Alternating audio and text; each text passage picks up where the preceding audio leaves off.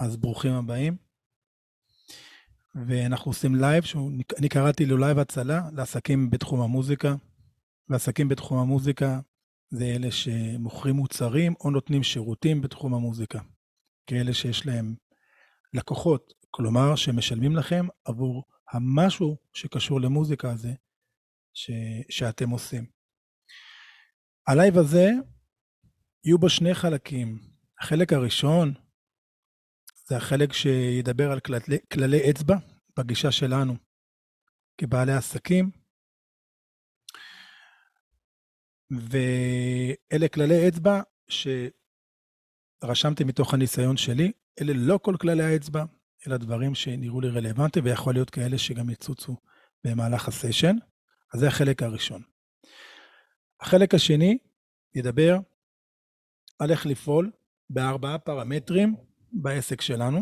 אז החלק השני יהיו לו ארבע קטגוריות שאנחנו נדבר עליהן ברמת העסק, שזה מוצר סלש שירות, המחיר, המיקום שבו אנשים פוגשים את העסק שלנו, והקידום של העסק שלנו. אוקיי? מוצר, שירות, מחיר, מיקום וקידום. אני גם מתייחס שמה לשלושה ארכיטיפים של בעלי עסקים במוזיקה, מכיוון שאני לא יכול להם, או נאמר כך, להתייחס לכולם בצורה ספציפית, בשביל זה יהיה לכם גם את הזמן לשאלות, לשאלות הספציפיות. אני אתייחס לאלה שהם מפיקים, סלש בעלי אולפנים, אלה שעוסקים בהוראה, ואלה שהם תכלס מבצעים, מוזיקאים, פרפורמרים, אם אתם נגני סשן, אם אתם נגנים עם אומנים, אם אתם נגנים באירועים, פרפורמרים. אז קודם כל אנחנו מדברים על ההקדמה, כללי אצבע, לעסק בתחום המוזיקה, נקרא לזה בשגרת החירום. אז הכלל הראשון הוא באמת, זה להתאים את העסק שלנו לשגרת החירום החדשה. באופן כללי ישראל תמיד חיה בשגרת חירום, גם אם זה רעש, שקט, עדין ברקע, אנחנו לא מדינה שגרתית. אבל מה שקורה עכשיו, איך גם שאני מזהה את זה, אחרי השוק הראשוני, ואני שם בצד את התחושות האינטנסיביות שיש לנו בפנים, שכל יום אנחנו אה, מוצפים אה, ברמה, ברמה היומית, ברמה הדקותית, ברמת הדקה, בכל פעם. אוקיי, אנחנו כאן עכשיו אה, מאוד פרקטיים. אז אנחנו נמצאים בשגרה, אנחנו הולכים להיכנס לשגרת חירום, אין לנו מושג מה יקרה בחודשים הקרובים, או בשבועות הקרובים, או בקיץ הבא, אבל אנחנו כן יודעים שדברים תמיד צצים. זה יכול להיות מבצע, זה יכול להיות אה, קורונה, וזה יכול להיות כל דבר אחר שאנחנו עדיין לא אה, עלינו עליו. המסקנה היא שאנחנו תמיד צריכים להיות מוכנים, אוקיי, ולא לחכות לזה שזה יגיע. עכשיו, הזמן הכי טוב להכין ולבנות את העסק שלנו היה לפני שנים, אתמול. הזמן השני הכי טוב זה עכשיו. עכשיו, כשאני אומר להתאים את העסק לשגרת החירום שלנו, זה אומר להתאים את השירותים שלנו, את המוצרים שלנו, להתאים את המחירים, לא לשנות את המחירים, להתאים אותם, להתאים את המיקומים שלנו, וגם את האופן שבו אנחנו מקדמים את העסק שלנו. אז זה כלל אחד. כלל שני, לבסס את התשתית של העסק שלנו. התשתית, זה אומר כשאנשים מגיעים אלינו, הם מוצאים את כל מה שלקוח מצפה למצוא. ברמה הבסיסית, זה יכול להיות אתר, זה יכול להיות אה, אה, תוכן, זה יכול להיות אה, אה, אה, תכנים שאנחנו מעלים, מתוכן דיגיטלי, זה יכול להיות המון המון דברים, יצירת קשר, אוקיי? או מקום פיזי, זה יכול להיות, זה לכל התשתיות, אנחנו צריכים להכין אותם. נקודה שלישית, להיות שם בחוץ כמו תמיד, ואני אומר אפילו יותר מתמיד. אז זה אומר שאנחנו צריכים להבין שעכשיו אנשים רוצים אותנו, אלה שהם נמצאים במילואים, בהצלחה שישמרו על עצמם, אבל רוב האנשים נמצאים כרגע בבתים, מוצפים רגשית, מנטלית, ויש להם זמן פנוי. אז זה אומר שאנחנו צריכים להיות שם, כמובן להתאים את התכנים שלנו, ואת מה שאנחנו עושים לתקופה, אבל כאן הנקודה היא שאנחנו צריכים לחשוב מה אנחנו באמת מוכרים. אז אם אני מורה לפסנתר, אני לא מוכר שיעורי פסנתר, זה המוצר השירות שלי. עכשיו הנקודה הזאת מאוד חשובה, be with me, בסדר? מה שאני מוכר זה איכות חיים, כרגע מה שאני מוכר, אני מוכר שקט נפשי. אז אתם צריכים להבין מה אתם באמת מוכרים, מה הערך שאתם באמת מוכרים, וגם אתם תוכלו, זה יעזור לכם לאלה מכם שאולי מרגישים קצת לא נעים, להיות שם בחוץ זה זמן שהתותחים רועמים, עכשיו זה הזמן, לא כולם נמצאים בחזית. בסדר? תחשבו על הערך שאתם מביאים, ואם יש לכם ערך, ואתם יודעים שיש לכם ערך והעסק שלכם הוא טוב, להיות שם בחוץ עכשיו יותר מתמיד. עכשיו, המודל הרזה, המודל הרזה, אני תמיד מדבר עליו גם בהקשר של המוזיקה, מבחינתכם עכשיו להשקיע כסף במוזיקה, אלפי שקלים לסינגל, זה דבר שאני באופן כללי פחות מאמין בו, ועכשיו מקבל משנה תוקף. כשאני מדבר על מודל הרזה, זה אומר שאנחנו מוציאים את השירים שלנו, משקיעים בהם בצורה מינימליסטית. ניתן דוגמה, אם אני עושה הפקה, אז אני אעשה הפקה של בס, טופים, גיטרה וכינורות, ואתן את זה למיקס מאסטרינג ב-שלושת אלפים שקל. אולי אני אלך ועכשיו אני אוציא איזשהו שיר שהוא גרסה אקוסטית, פסנתר וקול, ניתן למישהו שעשה מיקס מאסטרינג בכמה עשרות דולרים, וסגרתי את הסיפור, ואת הכסף הזה אני משקיע בעסק. או שאת הכסף הזה אני משקיע בשיווק ובקידום של העסק. אוקיי? עכשיו, אני, אני אקין כאן משהו חשוב. כל מה שאני הולך לדבר זה בראי השיווק והקידום. אני לא יועץ כלכלי, יועץ עסקי, אני כן יודע שיש כל מיני קרנות עכשיו שאפשר לקבל מהם תמיכה וכולי, אבל כמו שאתם מבינים, אני לא סומך על אף אחד, ואם זה יגיע, אחלה שיגיע, מה טוב. אבל זו לא נקודת ההנחה שלי. נקודת ההנחה שלי היא כאן שמי שנמצא כאן, אתם פרואקטיביים, אתם יוצרים מציאות, אתם לא מחכים שייצרו אותה בשבילכם. אם אני ניקח את זה מעולם המוזיקה, אתם יוצרים מוזיקה, יוצאים מחוצה, ולא מחכים שמישהו יבוא ויעוף על המוזיקה שלכם ויגיד לכם, בוא, אני אקדם אותה. חוק הפרטו, אני הולך להגיד כאן הרבה דברים, חלק מהדברים רלוונטיים למישהו אחד, חלק מאותם דברים למישהו אחר יהיו לא רלוונטיים או פחות. חוק הפרטו אומר, זה נקרא גם חוק ה-עשרים שמונים, ש-עשרים אחוז מהפעולות שאנחנו עושים, מביאים את שמונים אחוז מהתוצאות, אוקיי? זה אומר שאם אתם, אלה מכם שעכשיו נמצאים בעשרה הרכבים, מנגנים בעשרה הרכבים, תחשבו אילו עשרים אחוז מהרכבים מביאים לכם שמונים אחוז מההכנסות, ותתרכזו בהם. אוקיי? כנ"ל המוצרים שאתם עושים. תכלס מה המוצרים ש... move the needle, מה שנקרא. נקודה שישית, זה זמן טוב, אני אדבר על זה בהקשר של הקידום, לעשות קידום ממומן, לעשות את זה בצורה מדודה, בצורה רגישה, בצורה שרואה את הלקוח, שהם רוצים, לרכוש את המוצרים שלכם, אבל אל תעשו קידום ממומן אם אין תשתית. מה זה אומר? אם אתם עושים קידום ממומן, זה אומר שאתם מביאים אנשים לעסק שלכם, בבקשה תהיו מוכנים. תהיו מוכנים עם מוצרים, מותאמים לתקופה, תהיו מוכנים עם תמחורים, מותאמים לתקופה, תיראו מקצועיים. אני מקווה שאין כאן איזה מישהו שעדיין לא לאתר. לא או לא. אוקיי? או שלקוח פוטנציאלי יכול לראות את התוצרים שלכם. שיש לכם יצירת קשר. זה לדוגמה, כן? נקודה הבאה, זה אה, לעבוד פחות. למה אני מתכוון? זה משהו שעלה לי לפני שנים. הייתי אצל אה, רואה חשבון, יועץ פיננסי, והוא אמר לי משהו שלגבי מוזיקאים, שדי העיף לי את הסכך, וזה הגיע מבן אדם שהוא לא מוזיקאי, אבל הוא הגיע מהניסיון שלו עם עבודה עם מוזיקאים. הוא אומר, אני מתכנן את ההכנסות שלכם לפי זמן של שישים אחוז. אמרתי לו, מה? מה הכוונה? הוא אומר, אתם מוזיקאים, המוצר שלכם זה המוזיקה עצמה, ואתם צריכים לקחת בחשבון שאתם צריכים להפנות, הוא אומר את זה ברמת האקסל, להפנות ארבעים אחוז ליצירה. אז מה זה אומר? בכלל, כל עסק ותמיד הכי אידיאלי מבחינתם, כן, זה משהו שכולם רוצים להגיע אליו, שאנחנו נעבוד פחות ונשמור על אותה רמת הכנסה, או נרוויח הרבה יותר. נכון, זה אידיאלי. אבל גם כאן זה מקבל משנה תוקף כ- כמוזיקאים. אנחנו לא רוצים לעבוד עוד כדי לעשות עוד כסף. כי בסוף, לכל אחד מאיתנו יש סוללה, ואנחנו מחלים אותה. השאלה מה אנחנו מחלים אותה בחיים. ואז מגיע ייאוש, ואז כל מיני פוסטים של משה אופניקים, ואוף המדינה הזאת, ואוף זה ואוף זה. אגב, תתרחקו מהמיינדסט הזה, אוקיי? אז צריך לראות על מה אנחנו מחלים את הזמן שלנו.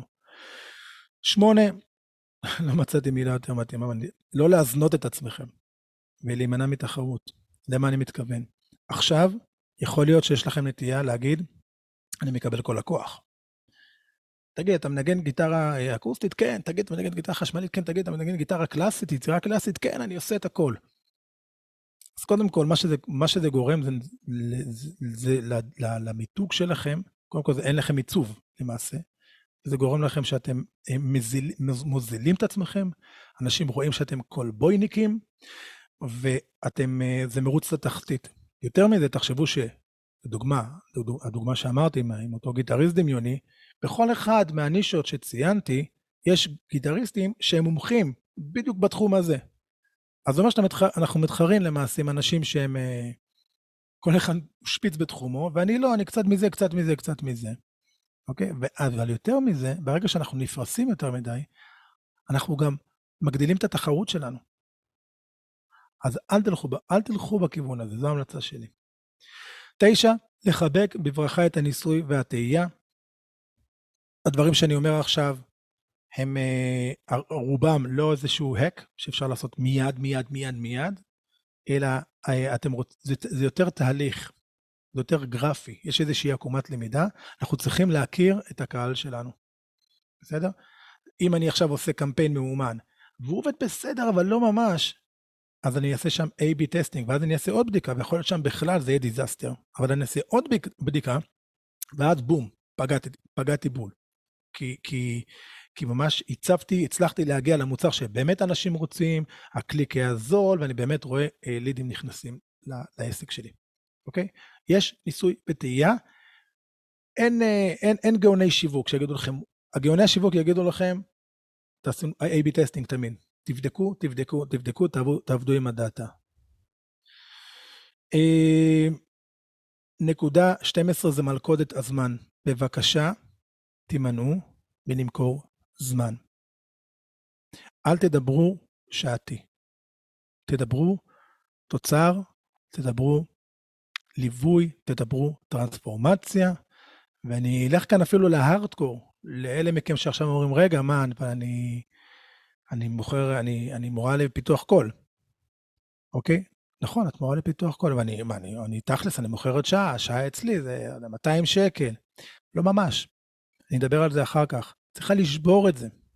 אוקיי? לדבר תהליכי ולמכור חבילות, אני אדבר על זה גם בהמשך. שלוש עשרה, הפרדת העסק מהמקצוע. למה אני מתכוון? המקצוע שלך או שלך, זה להיות מפיק. זה להיות כותב שירים, כותבת שיר, זה להיות פסנתרנית, אוקיי? זה לא אומר שזה חייב להיות העסק, אני אומר לכם את זה בפנים, עכשיו יכול להיות שהעסק שלכם יהיה משהו שאפילו לא מתחום המוזיקה, אבל הוא יאפשר לכם מרחב של זמן, מרחב כלכלי, ליצור מוזיקה, ודווקא באופן הזה אתם, אתם תסגסגו כמוזיקאים, ואז מתי שיראה לכם נכון, תעשו את השיפט. אפשר להפריד בין העסק לבין המקצוע. אנחנו לא חייבים, ואני אומר את זה בצורה הכי גלויה, אנחנו לא חייבים להתפרנס, אם אני גיטריסט, מלנגן. אז העסק יכול כן להיות בתחום המוזיקה. יכול להיות שיש לי אה, סטודיו מטורף, כן, שהוא מביא לי את הכסף. אוקיי? או אני בתחום ההוראה. ואני באמת חושב שאנשים שהם, שאתם עוסקים למשל מורים, אתם בתחום ההוראה. זה במוזיקה, אבל התחום, המיצוב הוא בתחום ההוראה. נקודה ארבע עשרה, וזו הנקודה הכי חשובה, מעבר להכל. אנחנו צריכים לפתח את השם בתחום שלנו. מי שהוא רואי, יש לו עולה שם בתחום שלהם, הם צריכים למכור פחות. אם יש תקופת חירום, הם ניזוקים פחות. הם לא צריכים למכור שעתי. הם יודעים בדיוק מה הקהל שהם רוצה. זה העניין של לפתח שם בתחומנו, יש כאלה יגידו לפתח אה, שם, אה, אה, פרסונל ברנד, או ברנד, כשאנחנו מדברים בעולם העסקי, אנחנו צריכים לפתח אוטוריטה, לא, זה לא אומר שאנחנו נהיה מומחים, כי אוטוריטה זה אומר שאנשים ידעו שאנחנו מומחים, זה לא מספיק שאנחנו מומחים, זה לא מספיק שאנחנו כותבים מוזיקה טובה, אנשים צריכים לראות ולדעת שאנחנו כותבים מוזיקה טובה, כי אז אנחנו אוטוריטה, אוטוריטה, אוטוריטה היא כלפי חוץ, לא כלפי פנים, אנחנו כבר יודעים שאנחנו טובים. לפתח את השם בתחומנו זה אומר לצאת החוצה ולדבר את זה לעולם, שהעולם ידע, הלקוחות שלנו, הרלוונטים שלנו, ידעו שאנחנו מומחים בתחום שלנו. ועכשיו אנחנו הולכים לדבר על הטיפול בעסק שלנו, בארבעה מישורים כמו שאמרתי, והמישור הראשון הוא יהיה המוצר או השירות שאנחנו מספקים ונותנים לעולם. אני אחדד את מה שאני אומר כאן אבל, מוצר שירות זה דיבור טכני מדי. תחשבו מה המוצר או השירות שלכם באמת, באמת מביא, למה אנשים באמת לוקחים את המוצר או השירות שלכם. אתן לכם למשל דוגמה אה, של מישהו מהמשפחה שלי, כן, אה, שהוא הקטן היה לו טורט, כל מיני טיקים כאלה וכל מיני יציאות שלא נשלטות אה, ברמה התנהגותית, אה, אבל מה? הוא היה מוזיקאי מוכשר, ואותו אה, מורה לנגינה שהיה לו, הציל לו את החיים, כי אחר כך הוא הפך את מה שהוא עשה, הוא בעצם מה קרה? לקחו אותו וחיזקו את החוזקות שלו, אז אותו מורה לנגינה, הוא לא היה מורה לנגינה, הוא היה מורה לטופים, כן, אבל הוא לא היה מורה לטופים, הבן אדם הציל לו את החיים, כי אחר כך הוא המשיך עם הטופים האלה, ואחר כך הוא המשיך ועשה תואר, תואר ראשון ותואר שני במוזיקה, והוא נהיה חזק בתחום המוזיקה, ובעצם יצר לו נתיב כלכלי אגב, כן, מקצועי לכל החיים. אז האם אותו מורה, הוא היה מורה לטופים, זה המוצר או השורי, השירות? לא. הוא הציל את החיים.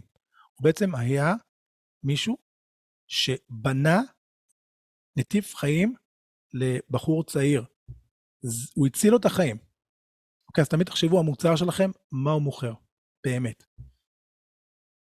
כלומר, מה העסק שלכם באמת? זה באמצעות המוצר. מה אני נותן לאנשים באמצעות המוצר. אז מוצר שירות, הכוונה היא שאנחנו מפתחים פתרון שונה על הצרכים והרצונות של לקוחות היעד שלנו, וזה נקודה למי שרשם שהוא עכשיו עובד על, על קורס דיגיטלי.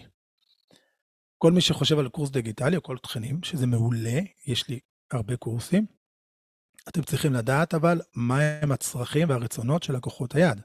אתה צריך לדבר עם האנשים, צריך להיכנס לפורומים, לקרוא מה באמת מחפשים, לחפש איכן יש וויד, חלל, שאת ואתה יכולים למלא.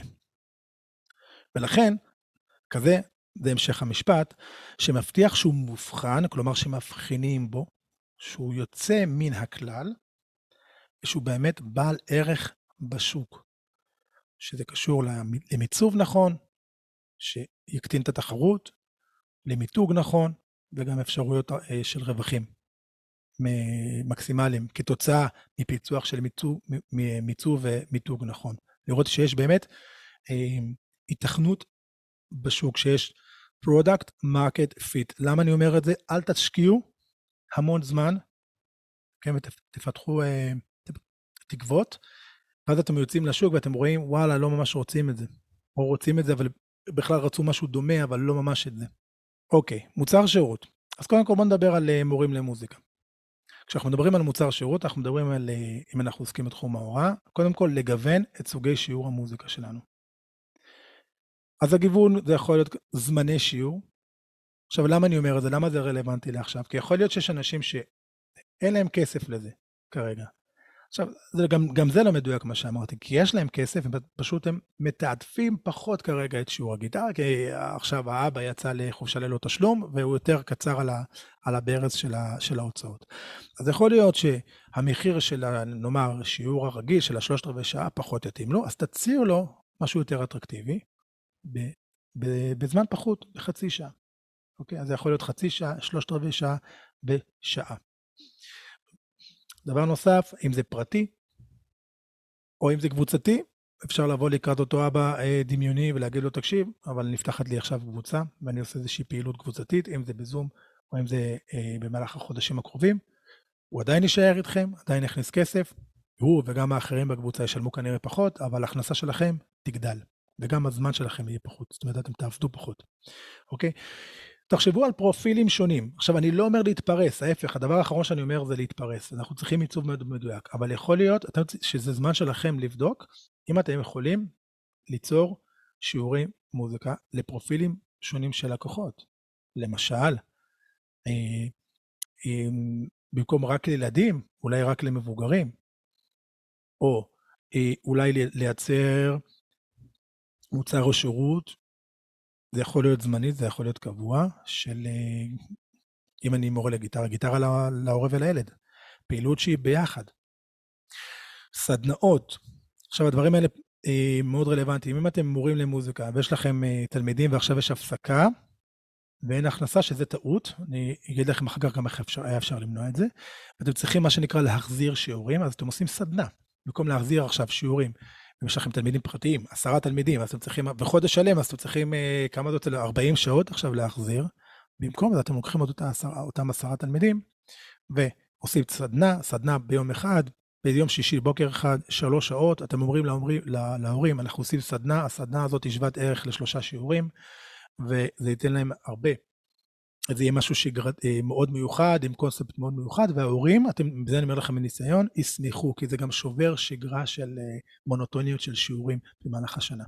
ואגב, זה גם חלק מהאסטרטגיה שלכם במהלך השנה. אתם אומרים, יהיו לנו שיעורים רגילים, ואחת לרבעון אני עושה סדנה, שבדרך כלל סדנה יכולה להיות שוות ערך לשיעור, עד שלושה שיעורים רגילים. ואז אתם חוסכים זמן, החזרתם את השיעור, כמעט את כל השיעורים שלכם, אולי את כולם, במסגרת שלוש שעות לכל התלמידים. אוקיי?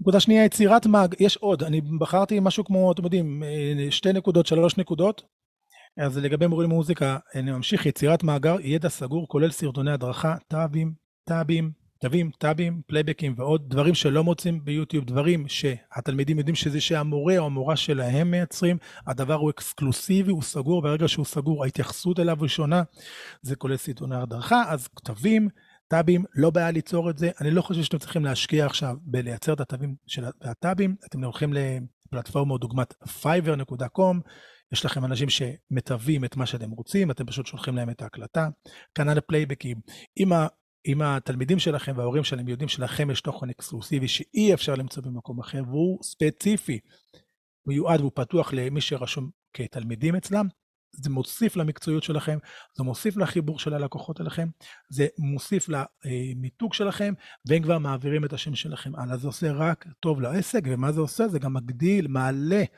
את ההכנסות של העסק שלכם, בגלל שאתם נתפסים כיותר מקצועיים.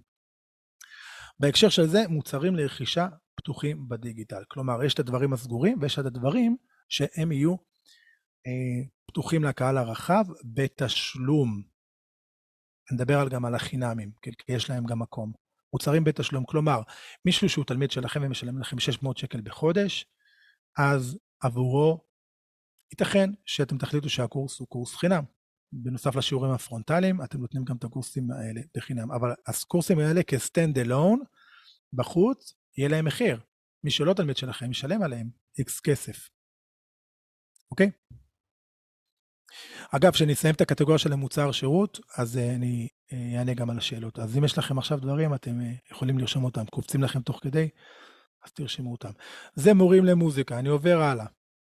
לקבוצה של המפקים מוזיקליים, מפקים מוזיקליים, בעלי אולפנים, סטודיואים וכדומה. אז קודם כל, מתן הפקת מוזיקה בשירות מלא, כולל הקלטה, כולל מיקס, כולל מאסטרינג, הנדסת אודיו, אם צריך, אוקיי? מה זה אומר? זה לא אומר שאתם צריכים אתם לעשות את זה. זה אומר שאתם יכולים לספק את השירותים. בסדר שזה מוביל אותי לנקודה השנייה. One Stop Shop. כלומר, One Stop Shop באמצעות שטאפים, ושה... ושזה משרת את מסע המוזיקאים. מה זה אומר? זה אומר שאם יש לכם עכשיו אולפן, או אתם מפיקים, ומישהו מגיע אליכם, תפסיקו לחשוב רק על זה שהוא אצלכם, תחשבו מה, מה הוא או היא חוו לפני כן. אם מישהו מגיע להקליט אצלכם או להפיק שיר אצלכם, הוא או היא לפני כן כתבו את השיר, ויכול להיות שהם צריכים הכוונה בכתיבת שירים. אוקיי? יכול להיות שהוא או היא, לאחר מכן, צריכים, אחרי שהם הקליטו אצלכם, הם צריכים לבצע את השיר. הם רוצים להקליט אותו, להראות אותו, להוציא אותו ביוטיוב או לרשתות החברתיות. אז תציעו להם גם אפשרות לצלם באולפן שלכם, או אם הם, אתם יודעים שהם הולכים להופיע, ואני יודע, כי אני עובד איתם, חבר'ה שיש להם אולפנים, אנשי סאונד באולפן, חלק מהם יש להם גם ידע בסאונד, סאונד של במה, ו, ויש פעמים שפשוט הלקוחות מבקשים, בגלל שאומרים, רגע, את, את או אתה כבר מכירים את השירים כל כך טוב, כי אתם מפיגים לנו אותם, אולי תעשו לנו, תעשו לנו גם סאונד, תהיו הסאונדמנים שלנו גם בהופעה. אז להציע גם את האפשרות הזאת, שוב, נתתי דוגמאות, אבל תחשבו לא רק על הזמן שהלקוחות אצלכם, אלא מה קורה לפני שהם מגיעים אצלכם, מה קורה אחרי. לצורך העניין כאן, הם, הם צריכים לשווק את המוזיקה, אז יכול להיות, תגידו, וואו, יש רואי, דברו עם רואי, הוא יעזור לכם לקדם, הרי זה ברור שהצד הקודם או הצד הבא הוא כבר ברור, ואם יש לכם אפשרות, כן, להכווין אותם ולתת להם גם מענה, לא רק בזמן שהם נמצאים אצלכם במסע, אלא צעדים קודמים, צעדים הבאים, אתם תגדילו את ההכנסות שלכם, זה כבר עכשיו אתם יכולים לעשות. כבר עכשיו אתם יכולים להתקשר ללקוחות שלכם, לקוחות עבר או לקוחות שעכשיו נמצאים איתכם, ולהציע עליהם את הדברים האלה. אני בטוח שלהרבה מכם, יש לכם חבר'ה מסביבכם, אנשי מקצוע, תתאחדו. נקודות שונות, דבר נוסף, נקודה הבאה, חבילות שונות לפרופילי לקוח שונים. יש כאלה שירצו שתעשו להם את הכל, זאת אומרת שהם מגיעים, הם גם מקליטים אצלכם, עושים מיקס, מאסטרים, ובכלל, יש לי בראש מישהו שהוא עורך דין, אין לו זמן, יש לו כסף, אין לו זמן להתעסק עם כלום, ואתם עושים להם הכל, מה שנקרא, done for you. יש כאלה שחבילה אחרת שיכולה להיות done with you. כלומר, הם כן עושים איזשהו משהו, למשל, הם מקליטים בבית איזה פארט מסוים, ואז מגיעים אליכם, אוקיי? הם כתבו את השירים כבר בשלי, ואז מגיעים אליכם, אתם עובדים ביחד, משייפים ביחד את הדברים האלה, גם ברמת ה- לכתוב את הדברים, וגם ברמת ה- להקליט ולהפיק וכו'. אוקיי? ויש כאלה שהם do it yourself. ובחבילות האלה, הם עושים את הכל. יכול להיות שאתם כאן, אתם יכולים להוציא מדריך ולהגיד להם איך הם יכולים לעשות מיקס מאסטרים, או מיקס בעצמם, בסדר? בצורה פשוטה. או איך, איך להקים אולפן בבית. וגם על זה, כמובן, משלמו לכם. או משהו שהוא היברידי. הם עושים משהו בבית, בחלק יותר גדול, ממה האופציה הקודמת, ואז מגיעים אליכם, ואתם רק נותנים להם את הפוש האחרון. אוקיי? בהקשר הזה, קורסים כמיתוג מפיקים. אוקיי? חבר'ה, מפיקים קורסים כמיתוג, גם אם יש מלא קורסים, כל אחד ואחת מכם אתם ייחודיים, יש לכם את השפה שלכם. קורסים נועדו לתת ערך, אבל גם מלבד זה, אנשים יודעים שאתם מעבירים קורסים, אתם נתפסים כאוטוריטות, זוכרים שדיברנו לפתח את השם בתחומנו, גם אם הם לא יקנו את הקורס, עצם זה שהם יודעים שאתם מלמדים את התחום הזה, זה מעלה את התפיסה של, תפיסת האוטוריטה שלכם בעיניהם, אוקיי? זה מחדד את המיתוג שלכם, וככל שהמיתוג שלכם יותר גבוה, ככל שהמיצוב שלכם יותר dialed in, יותר מפוקס, המחירים שלכם עולים.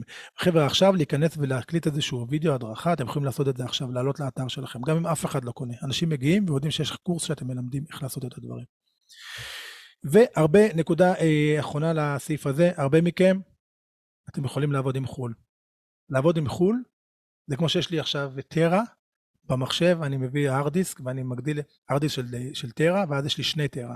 אתם מגדילים את האפשרויות שלכם, לחשוב גם חול. אין סיבה שזה לא יקרה. יש לכם, כמו שציינתי, של פייבר, יש את סאונד בטר, שם בדרך כלל יש חבר'ה, אתם חורים שם יותר גבוהים יותר לכולם, פייבר יש יותר מנעד של מחירים, על אף שגם שם יש חבר'ה שהם הכי הכי מקצועיים שיכולים להיות. אתם יכולים להיות שם, אוקיי? האם זה אידיאלי?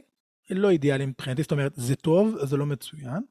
הייתי מעדיף שיגיעו אליכם ושלא יראו אתכם לצד אנשים אחרים באתר. אתם עומדים להיות כמו סוג של סופרמרקט של מפיקים או משהו, אבל יש להם המון המון המון המון טראפיק, ואם אתם ייחודיים, יש לכם עיצוב מאוד מאוד ספציפי, תהיו שם, תהיו שם, זה שווה. אוקיי? בנוסף, אתם גם יכולים לפנות לאנשים שאתם מכירים, ולהציע לעבוד איתם. אם אתם רואים עכשיו איזושהי זמרת מאיטליה, שאתם מפיקים עליה, אפשר לעשות חיפוש, כן, באינסטגרם, שתלכו ל-די אם, תגיד, אני רוצה להפיק לך שיר, זה לא עלות, או עלות בסיסית. עבור מה? עבור הקטלוג שלכם, זאת אומרת, עבור ה... שאנשים יגיעו, כן, ויראו דברים שאתם עושים, אפילו גם תמורת ההמלצה שלה. עכשיו זה הזמן, יש זמן פנוי, עכשיו זה הזמן. אלה, דיברנו על מורים למוזיקה, מפיקים מוזיקליים, ועכשיו אני מדבר על מבצעים, מוזיקאים, הופעה. הופעות חיות מותאמות אישית לאירועים. לא יכול להיות שיש לכם הרכב, ואתם חייבים שכל ההרכב יגיע. יש לכם הרכב, אתם, למשל של חמישה חברים, אנשים, אתם חייבים שיהיה לכם גם גרסת דואו. למה? כשרואים שלא צריך את כל החמישה. ויש גם אילוצי תקציב. לא כולם רוצים, רוצים את השירים, אבל הם רוצים אה, משהו שיותר קטן, משהו שיותר אה, מתאים להם מבחינה כלכלית. קונספטואלים, חגים, תמיד יש חגים. יום העצמאות, מימונה, אוקיי? קונספטים, אנשים חוגגים חמישים, אז מה זה חמישים? שמונים, יש לכם תוכנית של שמונים או תשעים, שוב, לא כולם, לא כולם, או ההפך. זאת אומרת, רק דברים שמרלוונטיים לכם. עכשיו, יכול להיות שאתם, כמו שלי היה, היה לי עסק להרכבים לאירועים, אתר, מכרתי אותו, וזה התחיל איתי לבד. אני יודע לנגן גיטרה, ואז היה עוד בחור. ואז רצו אה, סוג מוזיקה, לא משנה, בסופו של דבר זה היה עשרות הרכבים, יווני, מרוקאי, רופ, רוק, פופ, אקוסטי, ג'אז. אז, וכאן אנחנו חושבים יזמית, לא רק על, עלינו, יש איזה לקוח שמגיע אלינו, אנחנו נפנה אותו לחבר קולגה. שירותים משלימים, מגיעים להופעה, אם יש לכם את היכולת הזאת, בסדר? בדרך כלל גם, זה, זה מה שאמרתי למוזיקאים, תחשבו על, ה, על מסע לקוח, אתם מגיעים להופיע, ב, מגיעים להופיע במקום מסוים, מה הם עוד צריכים? אם אתם מגיעים להופיע, כנראה שייתכן שהם תצטרכו הגברה, לא תמיד, יש מקומות שיש בהם כבר הגברה, תציעו, תשאלו, יש לכם הגברה? או מה קורה אחרי שאתם מופיעים? האם אתם צריכים גם אה, אה, די-ג'יי, או איזשהו פלייליסט מגניב, שמתכתב עם האווירה שאתם רוצים לעשות, אלה נקודות של אפסילים, אפשר לעוף כאן בדמיון, אוקיי? אז זו הייתה הנקודה הזאת של מוצר או שירות, אני עוצר את השיתוף, ובואו נראה אם יש לכם שאלות, זה הזמן. אני שחקנית וזמרת יוצרת, בוטלו לי כרגע כל ההופעות וההצגות, אני מתנדבת, מתנדבת במלונות של מפונים, זה עושה לי טוב לשמח אנשים, אבל אני קצת מתקשה להבין ממה אני מתפרנסת. האם את מתפרנסת רק מהופעות תמיד? אז קודם כל מבחינה שיווקית, מבחינה שיווקית, תצלמי את ההופעות האלה. אם יש שם במה ראויה, תצלמי רק את הבמה, מעולה. אם יש שם במה, קודם כל את מצלמת. לא צילמת, לא עשית. כל הדברים האלה מבחינתנו, אם רואים אותך על במה, רואים ביצוע טוב, יש תאורה טובה, שרואים קהל, מבחינתי זה לג'יט לגמרי, כי אז את מעלה את הדברים האלה, והלקוחות הבאים שרואים אותך, רואים כבר שאת מופיעה, אז זה דבר ראשון. אז גם כשאת הולכת ואת מופיעה שם, תחשבי אסטרטגית עם אילו שירים את מופיעה, אם זה שירים שהם אקוסטיים, וייב מלו כזה, או אם זה שירים קצביים, שיהיה לך כמה סוגים כאלה, ללקוחות עתידיים, אלה שכן ירצו אה, אה, לשלם. אוקיי? מבחינת ההופעות, את הופעת כבר במקומות מסוימים, אני מתאר לעצמי, את פונה לאותם, לאותם חבר'ה, לאותם מקומות שהופעת בהם, ואת מציעה להם להופיע, אם זה בתשלום משהו שיותר מתאים, מבחינת עלויות, מבחינת, למשל עכשיו, יש, למשל, כן יש מקומות שאין להם, אין לקוחות, מסעדות, לדוגמה, רוצים למשוך אנשים, אז לבוא ולהגיד להם, תפרסמו שיש מוזיקה חיה, כי זה יכול למשוך אנשים, זה יעזור להם, וזה יעבור, יעזור גם לך. ואז מגיעים, השאלה אם אתם תבחרי את זה במחיר מאוד בסיסי, ואז תדברי איתם בהמשך, כשיוצאים מתקופת החירום, מה, מה עושים, ו, ואם זה כובע, בסדר? שוב, זה צריך להרגיש לך נכון, אבל זה מבחינת ההופעה. אם אני פרנסת רק מהופעות, זה, זה מהבחינה הזאת. דבר נוסף, זה ברמה התשתיתית, לא המיידית. אם את מתפרנסת ואת מוכרת אך ורק את ההרכב שלך, אז זה רזה מדי. הייתי מציע לך לחשוב יזמי, לחשוב יותר עסקי. אוקיי? לא לחשוב רק למכור את ההרכב שלך, או למכור את ההרכב שלך בכמה אפשרויות, או להוסיף תוכניות. ועכשיו אם את מופיעה הרבה, זה הזמן שלך גם לבנות את התוכניות האלה, כי את יכולה להופיע. אני לא יודע, לא יודע במה את מנגנת, אבל נגיד, את עם גיטריסט, ולאחר מכן, אולי באותה הופעה, או עם מישהו אחר, לעשות אה, אה, פנים אחרות שלך עם הרכב אחר. שוב, כן? ואז יש לך בעצם שתי תוכניות, שאת, אם, שוב, אם את שולטת בדברים האלה, ואז יש לך שתי תוכניות, שתי הופעות עם שני קונספטים, ואז את מגדילה את ההכנסות שלך, שוב, אם זה עדיין את, אם זה מתכתב. ואם לא, אני רוצה לדעת, יש לך אתר אגב שמגיעים אלייך? האם אנשים... אני יכולה, אני יכולה לדבר, אולי זה יותר פשוט. כן, בטח, בטח, בטח. אני צריכה לבנות האמת את האתר שלי, אני, יש לי, זאת אומרת, יש לי גם שירים שלי שאני שרה, כותבת ומלחינה, ואני עובדת על אלבום, זה בכלל שירים באנגלית, זאת אומרת, וגם הרכבים שלי, יש לי הרכבי קאברים שאני עושה, שהם גם באנגלית, אבל כרגע ההופעות שאני עושה למפונים זה, זה בעברית. עכשיו, אני כן שואפת לחול, כרגע פשוט אני מרגישה שהכל די יצר, ואני קצת לא יודעת מאיפה לתקוף את זה. את, את מנצלת את הזמן, את העצירה הזאת, כדי לבנות את התשתית שלך. קודם כל, לא הגיוני שאין לך אתר. את יכולה להרים אתר, כן. ליטרלי, בחצי שעה. את הולכת לסייט, סייט גראונד, סייט, S-I-T-E, גראונד, כמו אדמה, סייט גראונד, נקודה, קום, אוקיי? על המקום, את בוחרת דומיין, מה שיהיה רשום למעלה, נקודה קום הזה, את יודעת, דאבליו דאבליו דאבליו, כן. אוקיי, הם בונים לך אתר, ואת מרימה אותו באוויר. עכשיו, זה הדבר אולי הכי הכי מורכב, יש עוד יותר, וזה גם יחסית פשוט, יחסית לוויקס, עושה וויקס, דרק אנד דרופ, אוקיי, מנצלת את הזמן עכשיו, להעלות את ה, כן, סייט גראונד, סייט גראונד, הם נותנים לך, אפשר לקנות שם דומיין, וגם אחרי שעשים את הדומיין, אמרו לך, תשאר רגע על העמוד, בוא נעשה לך פאצ'ינג כזה, נבנה לך כבר את האתר, כן, יאללה, טק-טק, עושים לכם את זה וורדפרס. אוקיי, יש וויקס, את יודעת, ברמה אפילו שאני אומר, עכשיו שאת יכולה לעשות, כנסי לקנווה, זה חינם, יש שם דפי נחיתה, רב מסר, יש דפים בחינם. את עובדת עם מה שיש. אם את שואלת אותי, אם את צריך להיות תוך חודש, חודשיים, אני רוצה שאתר, שהאיף תסכח לאנשים, לא יכול להיות שאת מוזיקאית, מקצועית והטובה, ושזה, הנוכחות שלך לא הולמת את המקצועיות שלך. אוקיי, עכשיו את מנצלת את הזמן לבנייה של תשתית. את מביאה את כל החומרים שצולמו, מכל האירועים, ואם זה לא אצלך וזה אצל הגיטריסט בארדיסק שלו, את אומרת לו, תביא לי אותם, ואת מעלה אותם ליוטיוב, וביוטיוב את עושה אותם, אני אדבר על זה, איך להעלות סרטונים, כדי שיקבלו יותר חשיפה, ולא לרשום שם אה, את השם שלך ואיזה שיר את עושה, או איזה שם המלון, או לא יודע מה, או האירוע שהופעת בו. לא, לא, לא, לא. אני פשוט, אני פשוט, אני לא בטוחה אם זה מה שאני רוצה ש... שירו, זאת אומרת, הדבר שאני באמת רוצה להתמקד בו, זה היצירה שלי והדברים שאני עושה. אני יודע מה את הולכת לשאול, את מפרידה ראשים, עסק, מוזיקה, יהיה לך את העסק של ההופעות, החיות, יהיה ערוץ אחד, והערוץ שלך יהיה ערוץ מקצועי, אתר מקצועי, תדמית מקצועי שלך כזמרת, זה יהיה באנגלית, זה יפנה לחול, יהיה לך פרופיל יהודי לזה לספוטיפיי, וכאן זה בדיוק מה שאמרתי, יש לך את העסק של המוזיקה, נקרא לזה מוזיקה באירועים, אוקיי, לאירועים פרטיים, אירועי חברות, מה שזה לא יהיה, עם, עם ההרכב שלך, ועם עוד הרכבים אחרים, אני מכיר פשוט, אני חייתי את התחום, אוקיי, זה דל מדי, להתפרנס שם רק ממה שאנחנו יודעים לעשות, ואת ה, את הפנים האומנותיות שלך, כלפי חול, את מפרידה הראשים, אלה לא ידעו על אלה, כשאת מעלה סרטון ליוטיוב, מעלה אותו לא בשמך, אלא בשם הפונקציונלי של זה, כלומר, הרכב לקבלת פנים וכולי, לא יגיעו אלייך. אוקיי, שאלות נוספות, כי אני רוצה להמשיך, כי יש לנו עוד המון. אני אתן לך על השאלה, אם את רוצה, תוכל לדבר איתי אחר כך עוד ספציפית. למה אתר מסייע בתכלס, כשיש לנו אתר, אוקיי, כשאין לנו אתר, כשאנחנו ברשת החברתית, אנחנו סוחרים מקום אצלם. ורשתות חברתיות, אגב, גם יוטיוב, הם משנים תמיד אלגוריתם, והם שולטים בחשיפה. יכול להיות שיש לנו אלף עוקבים, אנחנו מעלים פוסט, חמישה אחוז רואים.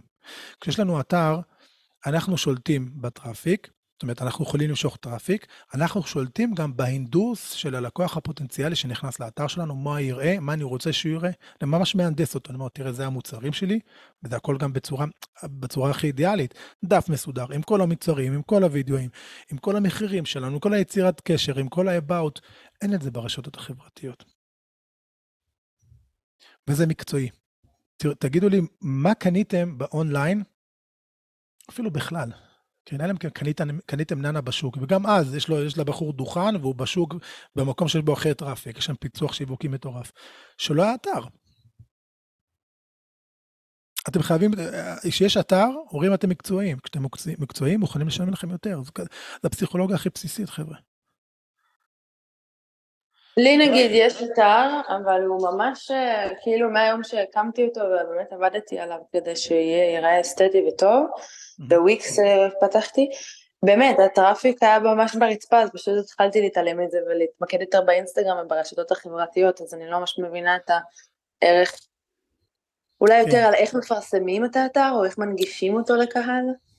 אז אתר למעשה הוא כמו חנות, אני יכול לפתוח חנות, אבל אם אני פותח עכשיו ב...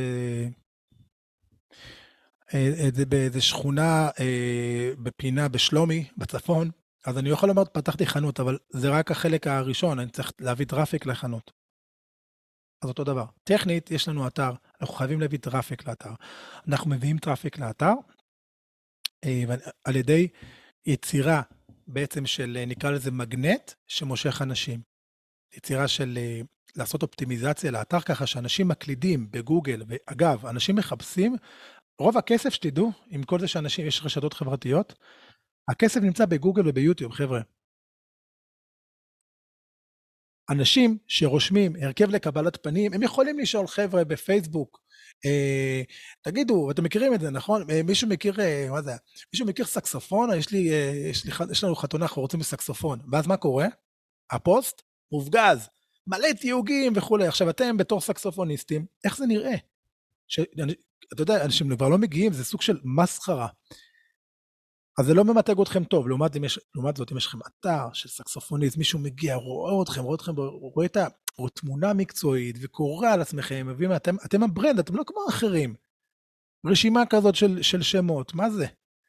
דבר נוסף, גם אלה שמחפשים שם, תהיו בטוחים, אני גם מכיר את הדאטה, הם מחפשים בגוגל.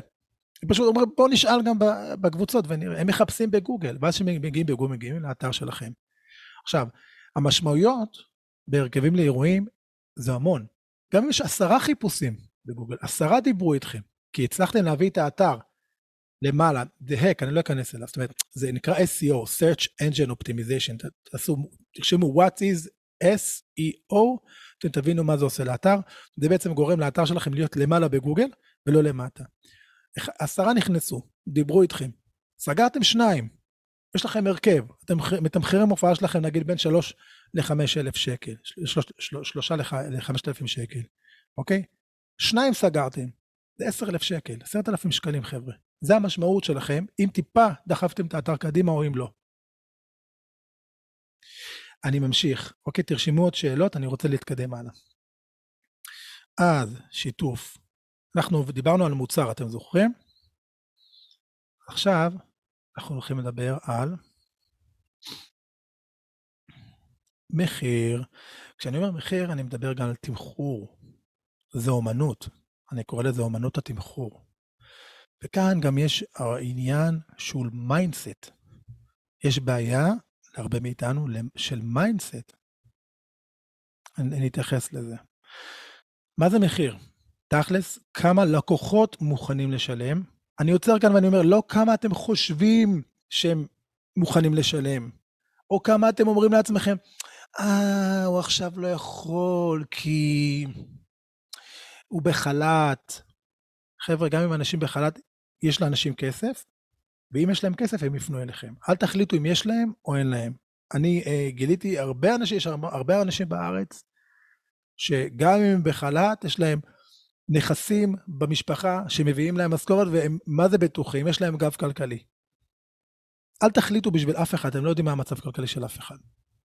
אז כמה לקוחות מוכנים, לא אתם חושבים, כמה הם מוכנים לשלם עבור המוצר או השירות שלנו, תוך התחשבות בעלויות, תחרות וערך נתפס. אין בעיה של מחיר, מחיר כאן אני כבר אומר לכם, הוא לא אישיו. זה הכל עניין של אם פיצחתם את המיצוב שלכם, זאת אומרת, אם יש לכם קטגוריה, שאתם באמת, הייתי אומר אפילו יחידים בה, ואז אין לכם, אתם מקטנים את התחרות, או שאתם כמו כולם, כן? ואז אתם נאבקים כל הזמן, אז אתם צריכים לבטל את התחרות, ואם יש לכם ערך נתפס, אז אותו אחד מהמשפחה שלי, הערך הנתפס של השיעורי טופים, של ההורים שלו, זה, הערך, זה מציל חיים, זה הציל להם את הילד. זה אשכרה, הציל אותו, יכול להיות שילד כזה, ילד אחר, היו עבריינים. ערך נתפס שלהם, ערך דימוי עצמי, סליחה, נמוך, הורים להם שהם לא טובים, או אין להם אתם קשב וריכוז, לא מצליחים להחזיק את הכיתה, מוציאים אותם, נפלטים במערכת החינוך, וזהו. ולא, היה שם מורה לטופים, שהרים אותו, רוחנית, נפשית, מקצועית, בנה אותו לעתיד. מה הערך הנתפס של זה, של מורה לטופים בעיני ההורים של אותו ילד? אדיר. אז אתם צריכים להבין מה הערך הנתפס שלכם בעיני הלקוחות. זה הכל מגיע למחיר. ככל שהערך יותר גבוה, המחיר יותר גבוה. כלומר, אנשים מוכנים לשלם על זה הרבה יותר. ואני אומר הרבה יותר, אני באמת מתכוון להרבה יותר. אוקיי, מורים למוזיקה. חבילות ששוברות את השעתי. בבקשה מכם, תעשו שיהיה לכם חבילות. ואני, את זה, מה, העניין הזה של חבילות, או להיות לפחות עם שלוש אפשרויות שאנחנו מציעים ללקוחות, אני, אני אומר לכם, זה חובה. מכמה סיבות. ברגע שיש לנו רק מחיר אחד, אנחנו די שמים אולטימטום ללקוחות, ואנחנו אומרים להם, ככה עובדים איתי. והם לא מתאים להם באותו זמן, הם רוצים פחות זמן, התקציב אולי קצת שונה, עיתוי לא מתאים. וכאן אנחנו מציעים כמה אפשרויות, ואז ברגע שיש לנו כמה אפשרויות לעבוד איתנו, הם עוברים ממצב של אם לעבוד איתנו, או לא, או כן לעבוד איתנו, השאלה באיזו חבילה, או איזו אופציה, או איזו קונסטלציה הם יעבדו איתנו. זאת אומרת, ממצב של אם בכלל לעבוד איתנו, למצב של כן לעבוד איתנו, השאלה איזו חבילה. זה משהו שאתם יכולים עכשיו ליישם. אם את עכשיו מופיעה, תעשי הופעה של שלושת רבעי שעה, הופעה של חצי שעה, הופעה של אה, אה, שתי נגנים, הופעה הרכב מלא, הופעה של הרכב מלא, כולל הגברה, הופעה של הרכב מלא, כולל הגברה, פלוס פריסה של ההופעה, כלומר במסגרת שלוש שעות, אני רוצה שיהיה שם חבילות. אם אנחנו מורים למוזיקה, גלשתי לפרפורמרים, כן? מורים למוזיקה, שיעור חבילה אחת, לדוגמה, כן? אם, אם מישהו ממש רוצה ספציפי, אני, אני, יש לי דף שהזכרתי בו שכתבתי לפני שנים כשהיה לי את הבית ספר למוזיקה, דף מסודר של החבילות לדוגמה, ממש תעתיקו ותדביקו. מי שכן, בבקשה תשלחו לי אה, אה, מייל, בסדר, תגידו אני רוצה שתשלח לי את הדף, אני רוצה לראות איך אתה בנית את החבילות האלה. מה שעשיתי שם, הש... מחרתי חבילה, והחבילה של ה... והשעה, הזמן, זה היה רק פרמטר אחד בחבילה, אני אתן דוגמה, חבילה אחת, חבילה בייסיק, מאתיים שקל, חצי שעה של שיעור, פלוס גישה לקורס דיגיטלי שלי, שבחוץ מוכרים אותו ב-מאתיים שקל, פלוס הקלטת סיכום של השיעור שלנו. מה עשיתי כאן? נתתי שלושה מוצרים במחיר אחד. שברתי את הדיבור של החצי שעה.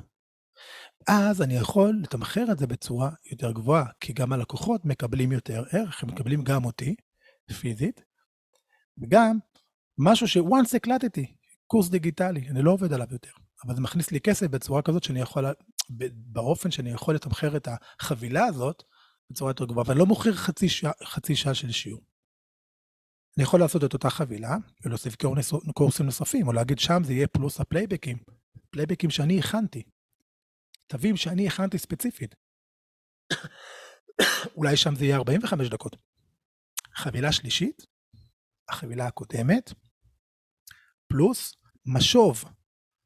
כלומר, מלבד השיעור, אנחנו עושים משוב בין השיעורים, אחרי שלושה ימים, ארבעה ימים, אתם שולחים לי קטע בוואטסאפ, ואני נותן לכם משוב וידאו, כי אני לא רוצה שאתם תטמיעו את הטעויות כשאתם בבית, כי אני יודעת שרוב העשייה קורית בבית, ואני לא שם איתכם.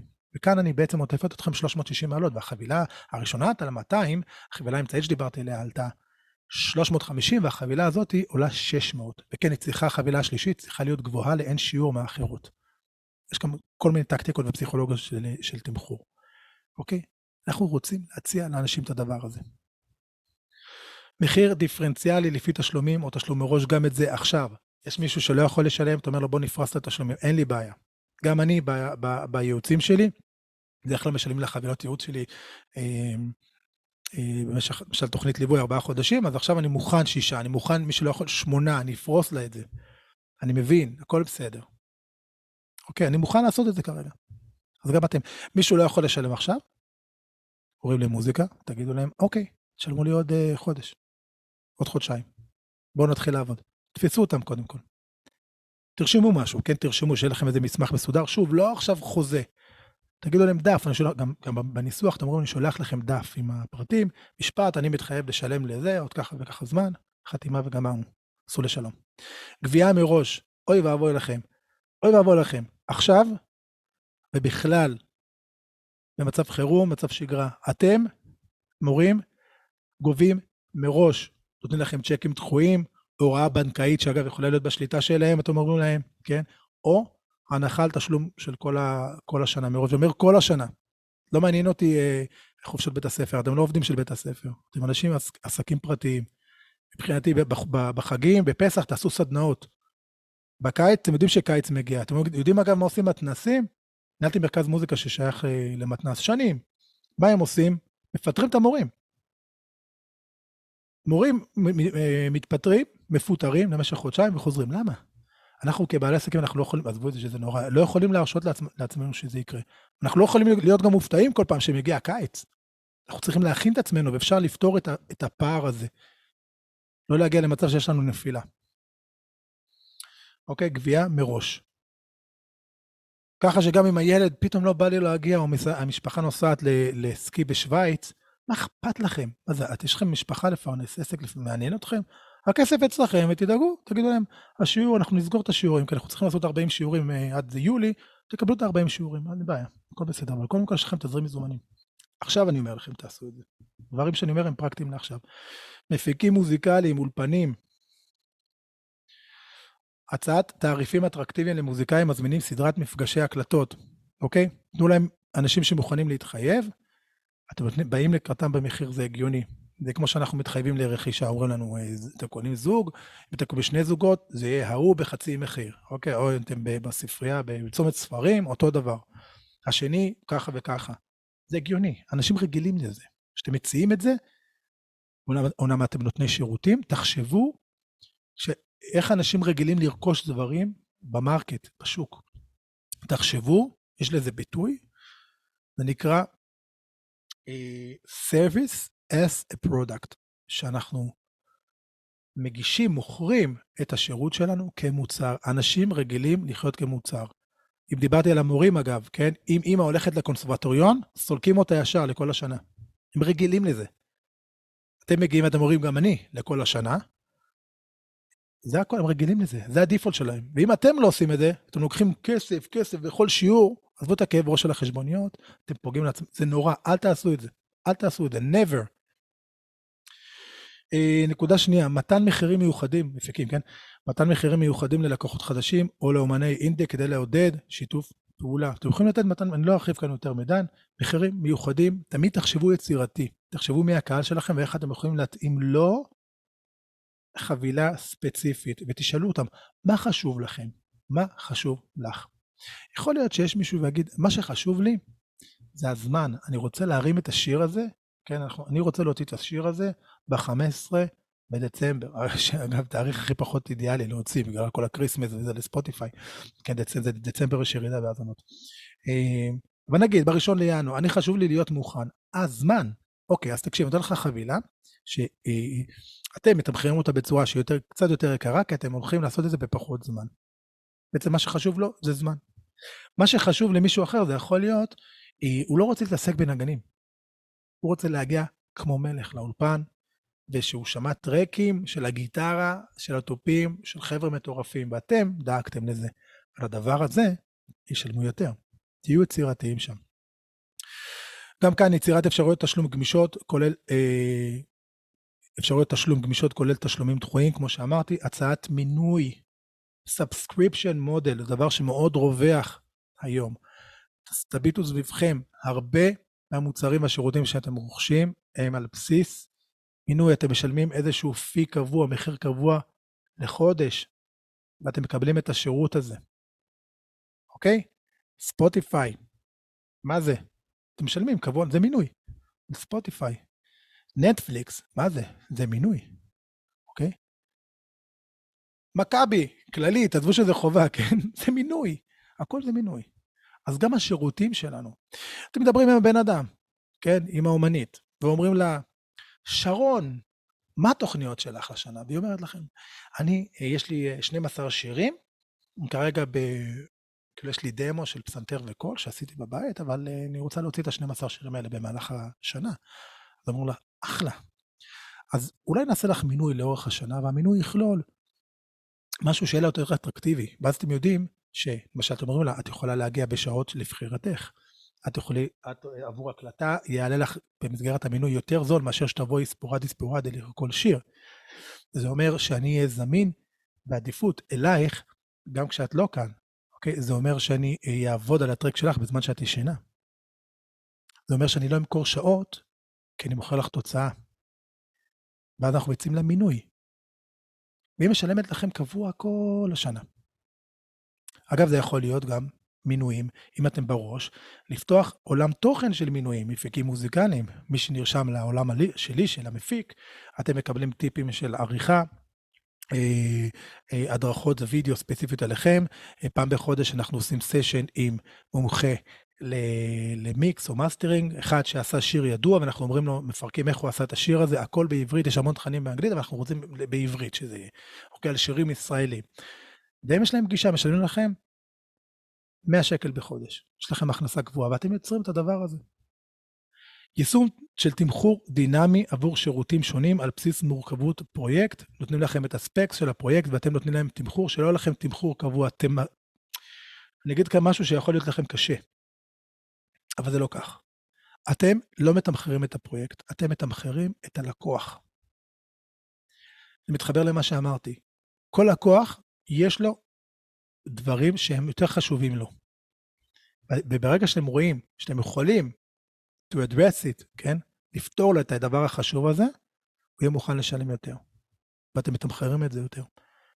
לדוגמה, אני אגיד לכם, הייתה לי לפני שנים, מישהי רצתה אירוע, היא רצתה נגן שהגיעה לה, עכשיו היא גרה, הייתה גרה בקיבוץ בצפון, ורוב הנגנים שעבד איתם היו במרכז, והיא עשתה את זה מעכשיו לעכשיו, בדרך כלל מי שסגר אירוע היה סוגר את זה, שבועיים מראש, לפחות חודש מראש, אבל היא רצתה מעכשיו לעכשיו, מעכשיו לעכשיו, אני קורא למישהו מעכשיו לעכשיו, היא גם הייתה מוכנה לשלם יותר, אבל אני תמחרתי את ההגעה של הנגן, גם טכנית, כי זה נסיעה וכולי, אבל, אבל גם באופן יחסי, פי שתיים ממה ש, מהמחיר הרגיל שלו. ונחשו מה, היא לא אמרה כלום, כלום, כי מה שעניין אותה, כי נזכרה ברגע האחרון והיא תפסה את הראש שלה, אמרה לא, היא רוצה מחר נגן ומוכנה לשלם על זה, כמה, ש, כמה שצריך. ושילמה על זה. אתם תמיד תמחרו את הערך ואת הלקוח, אוקיי? לא פיקס פרייסינג. אוקיי, מבצעים, סשניסטים, מוזיקאים, בשבילכם, בסדר, אנחנו מדברים על תמחורים. תגדירו תעריפי בסיס לביצועים סטנדרטיים, פלוס תוספות. מה זה אומר? זה אומר שעכשיו, שוב, הזמרת שדיברה איתי, אז יש את השירים הרגילים, ויש להם בקשות מיוחדות, אתם מוסיפים, זה add-on, אתם מוסיפים. אוקיי? הם רוצים יותר זמן, מוסיפים. הם רוצים שההופעה שלכם היא שעה וחצי, אבל שיהיו הפסקות, כלומר, אתם תהיו שם, תתפרסו על פני שלוש שעות, הפריסה הזאת, הם ישלמו יותר. בקשות ספציפיות, ישלמו יותר. אם זה חתונה, שיר חתונה, שיר חופה, ישלמו יותר. אתם רק תצאו יותר מקצועיים, הם מצפים לזה. לא יכול להיות שאתם מגיעים, וכל מה שהם אומרים לכם, אה, אוקיי, נכניס את זה. תגידי, אפשר גם את השיר הזה? כן, נכניס את זה. תגידי, אפשר? כן, בטח, נכניס את זה. אין בעיה. לא, ממש לא. כמו שאמרתי, להימנע מההצעה אחת. כמעט תמיד, כל אירוע שלכם, תציעו כמה דברים. בהקשר הזה, זה יכול להיות גם הרכב נוסף. אם רוצים הרכב לקבלת פנים, את מציעה את עצמך, את יכולה להציע גם מישהו אחר. שם את מקבלת כסף בלי ללכת לעבוד, אולם פחות, אבל כסף משמעותי. על זה שאת מנהלת את זה, על זה שהגיעו אלייך. בתשלום מקדמה או כל הסכום מראש. אז יכול להיות שעכשיו ביטלו לך אירועים, אבל נחשימה, הרבה מהאירועים יקרו. ואם היית לוקחת, ואני מקווה מאוד שלקחת מקדמה, שמדבר, שמדבר על מקדמה, זה יכול להיות שלושים אחוז, חמישים אחוז, זה יכול להיות גם כל הסכום מראש. הלך לפחות תזרים עכשיו, שהוא דבר שאצלך בכיס. ואת מבטיחה ללקוח, שאתם תגיעו לאירוע, ושהם גם בעדיפות מבחינתך, על פני לקוחות, פניות חדשות ש, שתגענה.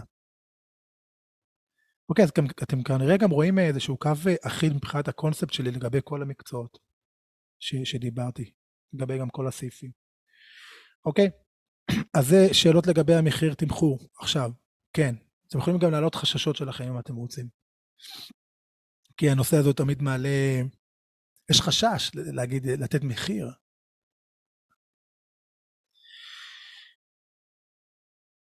בכיף. אוקיי, ניתן לכם איזה כמה שניות. יש לכם שאלות בנושא הזה של תמחורים? עכשיו, זה דברים שאתם מיישמים עכשיו. ברמה של עכשיו אנשים מדברים איתכם, עכשיו אתם אומרים להם את זה. גם אם זה לא כתוב, גם אם זה לא מופיע באתר, תרשמו לעצמכם את זה בנוטס מולכם. הלקוח הבא שמתקשר לכם, מתקשר לכם, אתם אומרים לו את זה. אתם תגלו את מה שאתם לא ידעתם שלא ידעתם. כלומר שהם כן היו מעוניינים באופציה שלא הייתה לכם להציע. אתם פונים גם עכשיו ללקוחות קיימים שלכם, ואתם מציעים להם את זה.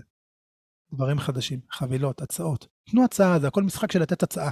תן לי הצעה מספיק אטרקטיבית, ומותאמת לצרכים שלי. אוקיי, אני עובר. יש לי, ש... יש לי שאלה. כן. זה, זה קצת פחות קשור לעניין של התמחור עצמו, יותר לעניין של, כאילו בעילה למצב קצת לא נעים לי לפנות ללקוחות ישנים, או אפילו לעשות קידום ממומן ללקוחות חדשים פוטנציאליים, כי כאילו אנשים לא כל כך רוצים להתעסק בסנפות כאלה, וזה קצת מרגיש לי אוף דה רקורד, כשאנחנו במלחמה, לנסות להציע לאנשים את השירותים של בואו קרוף, כאילו, מרגיש לי כזה קצת לא מתחשב. התחום שלך זה תחום ההופעות? כן. אוקיי. יש לך כוחות שפנו אליי? וגם שירות האולפן. וגם שירות האולפן, זה שני דברים שהם שונים, אוקיי? מעולה. אנחנו עכשיו כאן, כן? וגם התוכן שלי, זה תוכן שלקחתי והתאמתי אותו לזמנים, אוקיי? אז גם אם, אם את בעניין הזה של, של מוזיקה, את יכולה לפנות לאנשים ולהגיד להם, ו, ולהגיד להם, אם אתם פנויים, אם זה משהו שמעניין אתכם, אני החלטתי שעכשיו אני מציעה אחת, שתיים, שלוש, והם יקבלו את זה בהבנה. רוב האנשים, אני אומר עכשיו, קודם כל, כולנו, כן, כולנו נמצאים במצב שבאים במעגל הראשון, השני, השלישי, יש אנשים שנפגעו. אנחנו כולנו מוצפים. לצערי אני אומר, אנחנו ישראלים, אני הזיכרון הראשון שלי, הראשון שלי זה מקלט מלחמת שלום הגליל, שמונים ושתיים. כל החיים שלי רצופים, אחר כך בתור לוחם, ממש אני יכול, כל, כל החיים שלי הם נקודות של מלחמה. היינו גרתי בנהריה, ישר הפנו אותנו לדרום, אני זוכרת המשפחה בלוד שערכה אותנו. כל הזמן מבצעים בתור ילד, ואז לוחם, ואז זה וזה. אוקיי, אז מה? אנחנו מגיעים בהצעה, אנחנו לא קופים. אנשים יחליטו אם הם רוצים או לא. אנחנו אף פעם לא יכולים להחליט אם אנשים רוצים או לא. אנחנו לא יכולים להחליט בשביל, אנחנו, אנחנו צריכים לדעת שהם מחפשים. אני יכול להגיד לך עכשיו, אם אני נכנס לגוגל, או נכנס לתוכנות שרואות מה אנשים מחפשים, עכשיו יש עלייה ב... בהרבה תחומים. למשל, אם אנחנו מטפלים, עכשיו, עכשיו, כן, כל, כל המטפלים למיניהם, הצרה של כולנו, עכשיו זה שעתכם הגדולה. אתם יכולים לעשות המון כסף. כל המחפשים עכשיו, אה, טיפול בטראומה, פוסט-טראומה, מטפלים במוזיקה, כן, פסיכולוגים, עכשיו הם מוצפים בפניות. מוזיקה. את יכולה לעשות מוזיקה תרפויטית? את יכולה לפנות ללקוחות, להגיד למה אני עושה, סשן של מוזיקה שנועדה להרגיע, גם אם לא ישלמו על זה. אוקיי? אלה יודעים שאת שם ואת מוזיקאית ונשארת בתודעה שלהם מבחינה שיווקית. Brand awareness זה נקרא. את יכולה לייצר תוכנית עכשיו של שירים רגועים. תוכנית אקוסטית, שירים רגועים. כמו שתמיד אומרים, השירים תמיד של היום זיכרון זה השירים הכי יפים, אומרים, כל הפלייליסטים הכי... זה... את יכולה לעשות את זה? את יכולה לצלם, לעלות לערוץ היוטיוב ולהגיד חבר'ה, בשעה השעה הקשה הזאת הקלטתי שירים באולפן, שירים לצערי, שירים מלחמות, אבל זה שירים שאני חושבת שקצת יתנו לכם מזור בשעה הקשה הזאת. את יכולה לעשות את זה? עכשיו, גם זה שיווק. השיווק הכי טוב זה שיווק של נתינה, כן? אבל את בתודעה שלהם. וישראלים ולקוחות, במיוחד ישראלים, מפרגנים אלפי מונים. כשנחזור לשגרה, גם אם יש שגרת חירום, הם יזכרו אותך, ויקראו לך תודה על זה. ושוב, עכשיו זה הזמן לבנות את התשתיות. שאלות נוספות? אני עובר הלאה, בסדר? דיברנו על, על מוצר שירות, ודיברנו על מחירים תמחורים. אז אני אשתף את המסך שוב, ועכשיו אני עובר למיקומים, מיקום. עכשיו, מה זה מיקום? מיקום זה קודם כל ההבטחה שהמוצר שלנו, כן, הוא יהיה זמין ללקוחות. דיברת על ההופעה שלך. אנשים צריכים לדעת היכן הם פוגשים אותך, באיזה מיקום, היכן זה יהיה. זמין ללקוחות דרך ערוצי הפצה, יעילים ומיקומים, ומיקומים, מה שהופך אותו לנגיש מתי ואיפה שהם רוצים אותו. כשאנשים מחפשים עכשיו, כן? אגב, אני כבר אומר לך, כן, תתכונני, יום הזיכרון יתפוצץ, תכיני לך הרכבים, סטנד ביי לכל ימי הזיכרון. כי זה יום כואב, אבל, אבל כמו שלהרבה אנשים כואב עכשיו, לכולנו, אנחנו כולנו מוצפים רגשית, זו שעתם הגדולה של כל המטפלים, כל הפסיכיאטרים, כל הפסיכולוגים, גם שם יהיה יותר ביקוש. מועצות תפנו, ירצו להקות, ירצו הרכבים להופעות, אנשים שירצו הופעות פרטיות בבית שלהם. אם אני עכשיו הייתי בעסק שלי של הרכבים לאירועים, הייתי עושה הרכבים ליום הזיכרון, הייתי פותח דף, רק הרכבים ליום הזיכרון עם הכותרת הזאת, עם טקסטים שם, מה, מה עושה הרכב ליום הזיכרון, מה כולל הרכב ליום הזיכרון, מה, מה, מה רשימת השירים של, של יום הזיכרון, אוקיי? ועוד, זה יכלול תמונות, זה יכלול וידאוים שאת מצלמת עכשיו אגב, שאת תעלי אותם לשם, וכשהם יחפשו את זה, את תקבלי את הכסף שלך שם. למה? כי את מקצועית, ואת נותנת להם ערך, והם רוצים אותך, והם גם ירצו, הם, כמובן, הם לא ירצו שתבואי בחינם, אנשים מבינים שהם צריכים לשלם על זה. אז תשקיעו עכשיו, תמיד, כמו שאמרתי בהתחלה, בעקרונות, להיות כאן עכשיו יותר מתמיד, תמיד להיות בתודעה, תמיד להיות בתודעה. מבחינת מיקומים, מורים למוזיקה. קודם כל, לימוד בבית. אני, פחות מגניב אותי שיש מוזיקאים שהולכים לבית הלקוח. זה לא טוב מבחינה מיתוגית, שאתם מגיעים לשם, מצטער, שמגיעים אליכם, מגיעים למקום שלכם, אתם מוצבים הרבה יותר גבוה לאולפן שלכם, עם כל הפסיליטי שלכם, עם כל הבקראונד שלכם, אתם יוצאים יותר, יותר מקצועיים, ולא מוצאים את עצמכם בחדר עם הילד מלמד, מלמדים שם, אוקיי? וגם הזמן הזה, גם אם אתם מתמחרים את הזמן נסיעה, ובדרך כלל הרבה מכם מתמחרים, בוא נגיד שיעור עולה מאה וחמישים שקל, ואז אומרים, אוקיי, בבית הלקוח מאה שבעים, רק הנסיעה לא חזור חצי שעה, אתם יכולים לעשות שיעור בעוד מאה ומשהו שקל, כן? במקום ה-שלושים שקל המסכנים שנתנו לכם. ואז באמת אתם שורפים את הזמן. תמיד תשאלו את עצמכם, האם זה הניצול הכי טוב לזמן שלי? להימנע מלעבוד בקונסרבטוריונים או מתנסים באופן כללי, ואני אומר לכם בתור אחד שהיה לו מרכז מוזיקה, כאילו ניהלתי שני מרכזי מוזיקה גם במשך זמן מסוים, אל תעבדו שם. הם כאילו מביאים לכם הרבה תלמידים במחירים, ברבע שליש מחיר שאתם יכולים לדרוש בשוק הפרטי. הם שולטים בלוז, הם שולטים בתנאים, מוציאים אתכם לחופש החל מ- מיוני, יולי, אוקיי?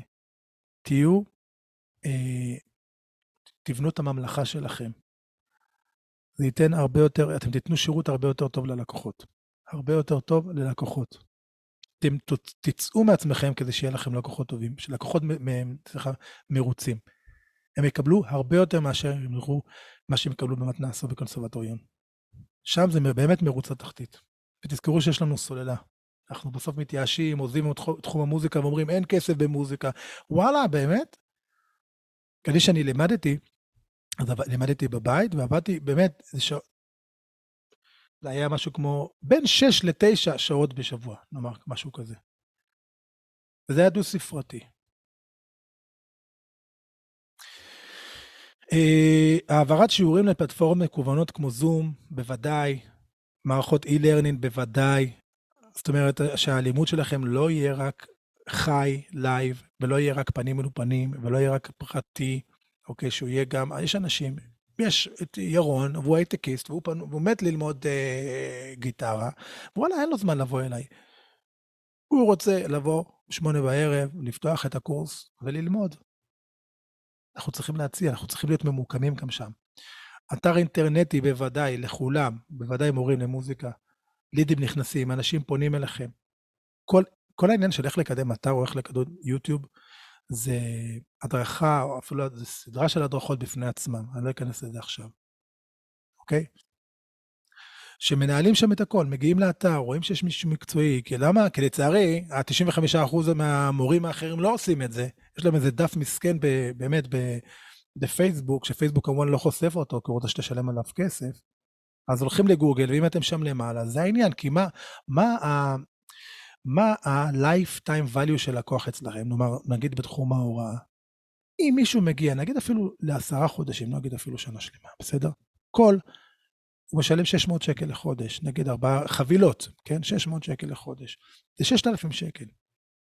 שישת אלפים שקל, זה המשמעות שלכם, שיש לכם אתר, שכשרשמו מורה לגיטרה בפתח תקווה, שאתם הייתם במקום ראשון, שני, שלישי.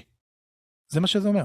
שעכשיו מישהו שנכנס, זה עשרות אלפי שקלים בסופו של דבר, לחשבון הבנק שלכם. תשקיעו באתר, אתר שיראה טוב.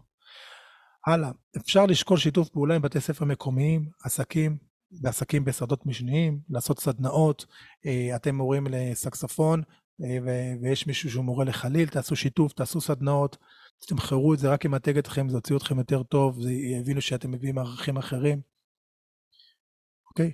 שאתם מעניינים, אפשר לעוף בזה. אפשר לפנות לבתי ספר ולהציע את עצמכם. לבוא אליהם, אבל לבוא אליהם עם תוכנית סדורה, שיכניסו אתכם אפילו לשעות הלימודים, או אפילו אחרי שעות הלימודים, לבוא אליהם בהצעה מגניבה. שימוש במדיה חברתית, או פלטפורמות סטרימינג לשיעורים חיים, מפגשי שאלות תשובות, זה, תעשו את זה חינם אפילו. תעלו, כמו ש, כמו ש... אגב, אני שוקל את זה, לא השתמשתי בזה, יש לי רשימת אה, תפוצה מאוד מאוד גדולה של חובבי גיטרה, אולי לעלות לאיזשהו זום, להגיד חבר'ה יאללה, שיעור גיטרה למתחילים, כי, כי אתם יודעים מה קורה, יש לי קורס חינם שאני נותן אותו, שהוא פתוח באונליין שם, אה, ועכשיו אני רואה מלא הרשמות, עכשיו פשוט הרבה הרשמות לקורס הזה, אני לא עושה כלום, ואז אני מבין, בעצם מה שאני אומר לכם, שאנשים בבית, ופשוט מנצלים את זה ללמוד גיטרה, ומה הם עושים? חושבים בגוגל, לימוד גיטרה אונליין, אוקיי? שיעורי גיטרה אונליין.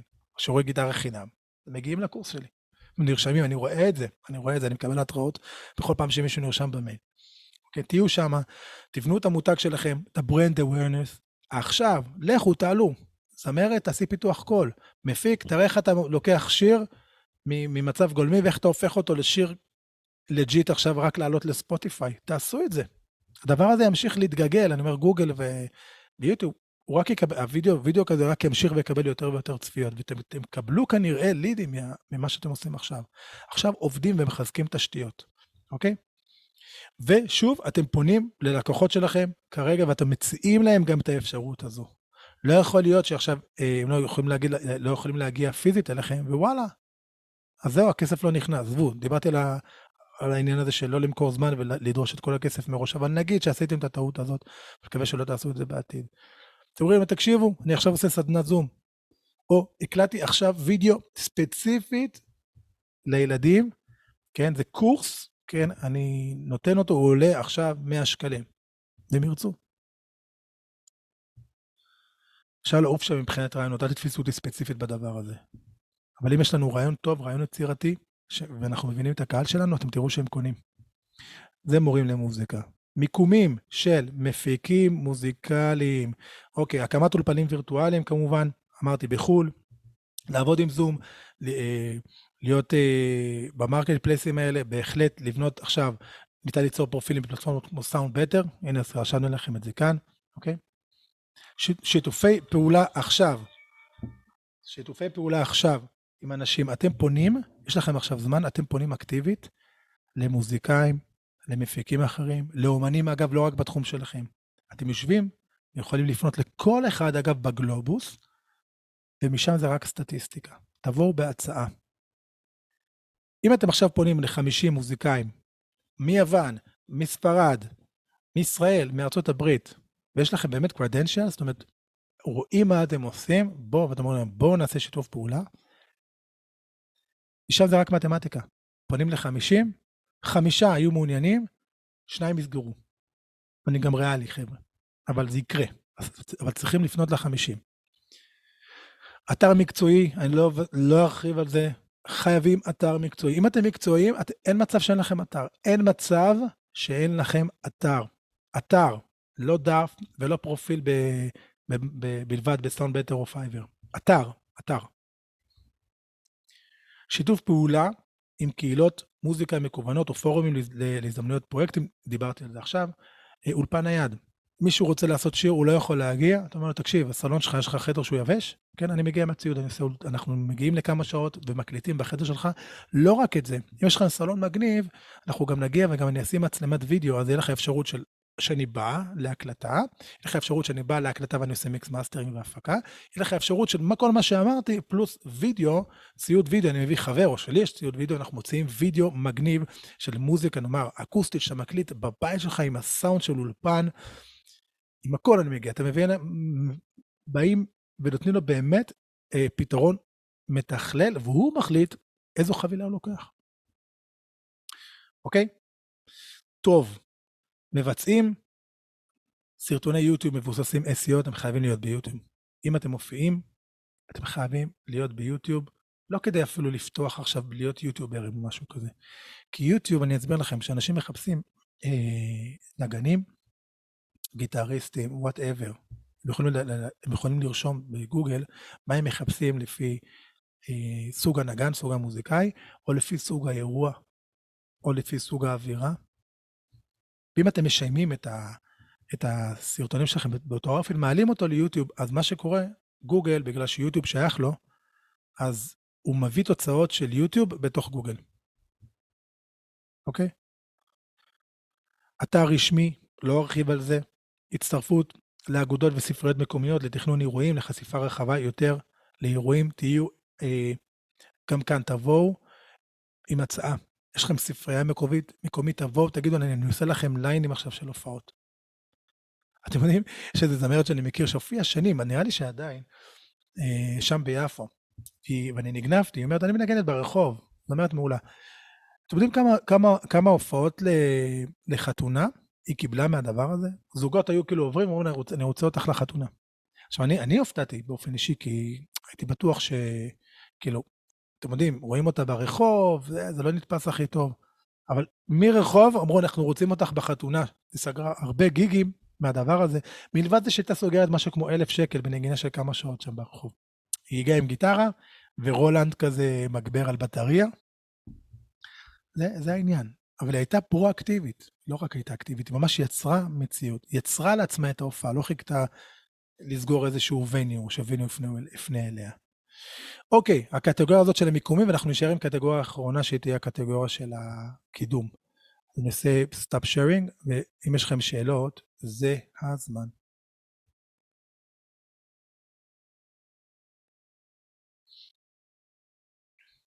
יאללה, תאתגרו, תאתגרו אותי. אני תוהה בקשר למוזיקה, דברים שנגיד רציתי להוציא כרגע, ואני מרגישה שהם פחות רלוונטיים, כאילו הכל כזה די קפה, או כל מיני הצעות, נגיד, הציעו לי להיכנס ללייבל, והייתי צריכה לשלוח עוד כמה סקיצות, אבל הכל כאילו מין מרגיש לי תקוע ולא לא רלוונטי כרגע. למי תקוע? זאת אומרת, לי. לך תקוע, אוקיי, זה... הבנתי. לייבל ישראלי, מוזיקה בעברית? לא, זה לייבל, זאת אומרת, שגם פונה לבינלאומי. אין סיבה שתעצרי. אוקיי, כאילו זה פשוט הרגיש לי מוזר לשלוח עכשיו כזה את... זה ייתן ערך לאנשים, אם עכשיו יוהנה בדנמרק, השיר שלך יגיע, היא תעוף מהשיר שלך? הלייבל עצמו, אבל יש לו שלוחה... אה, אוקיי. אוקיי. תראי, גם דברים לוקחים זמן.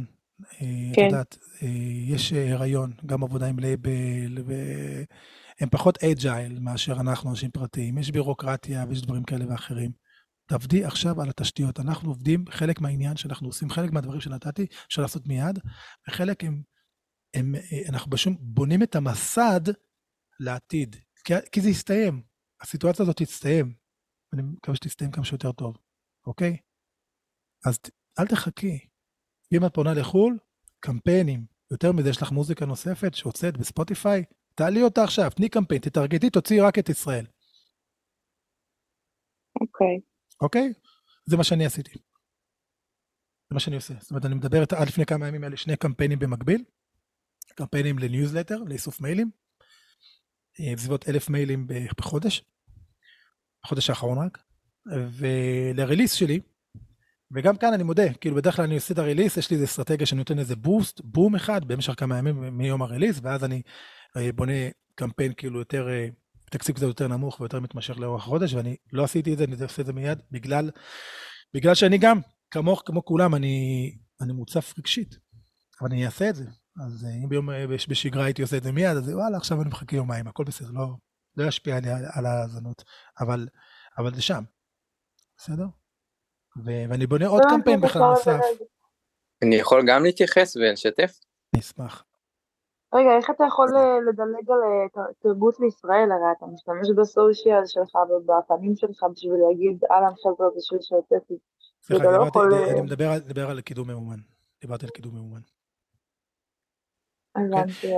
אבל אם יש לך שיר, אגב, שהשיר הזה, ואת חושבת שאם תעשי אותו בגרסה אקוסטית, תורידי טמפו, הוא ידבר לאנשים, תוציאו אותו, תגידו, זה שיר שלי, ואני עושה אותו בגרסה שמתאימה למה שאני מרגישה כעת. סליחה שאני מכניס לך מה את מרגישה כעת, כן, אבל אתה יודע, את מבינה את הראש, כאילו תרשימי את זה בצורה שמתאימה. תתאימי, אנחנו מדברים כאן, אחד העקרונות שאמרתי בהתחלה, להתאים את מה שאנחנו עושים לתקופה. את יכולה גם לקחת עוד שירים מהקטלוג שלך, ותבצעי אותם בגרסה רגועה, פשוט, בגרסה שיותר מתאימה, יותר מנחמת. כן, מישהו עוד רצה, כמה שנית על השאלה. עוד, כן, מה רצית? כן, אני רוצה גם להתייחס וגם לשתף. קודם כל, תודה רבה עד עכשיו, מלא, מלא ערך ומונגש מדהים, ובאמת מחזק גם בדיוק ב, ב, ב, בזמן הנכון. אני רוצה לשתף שכמה פרויקטים ש, שהייתי חלק מהם, באמת הכל נעצר, וגם באמת כולנו, אני יכול להגיד על עצמי לפחות, בשבוע הראשון הייתי בשוק ולא יכלתי לגשת לקלידים או לתוכנה, להפיק, לעשות משהו. ולאט לאט הרגשתי שזה גם בשבילי עושה מאוד טוב להתחיל לאבד דברים דרך הכלים שיש לי. ואז התחלתי לשלוח הודעות. כן. כן. ואז ואז התחלתי לשלוח הודעות לכל מיני פרויקטים שנעצרו. ומצד אחד באמת הייתי מאוד רגיש ו...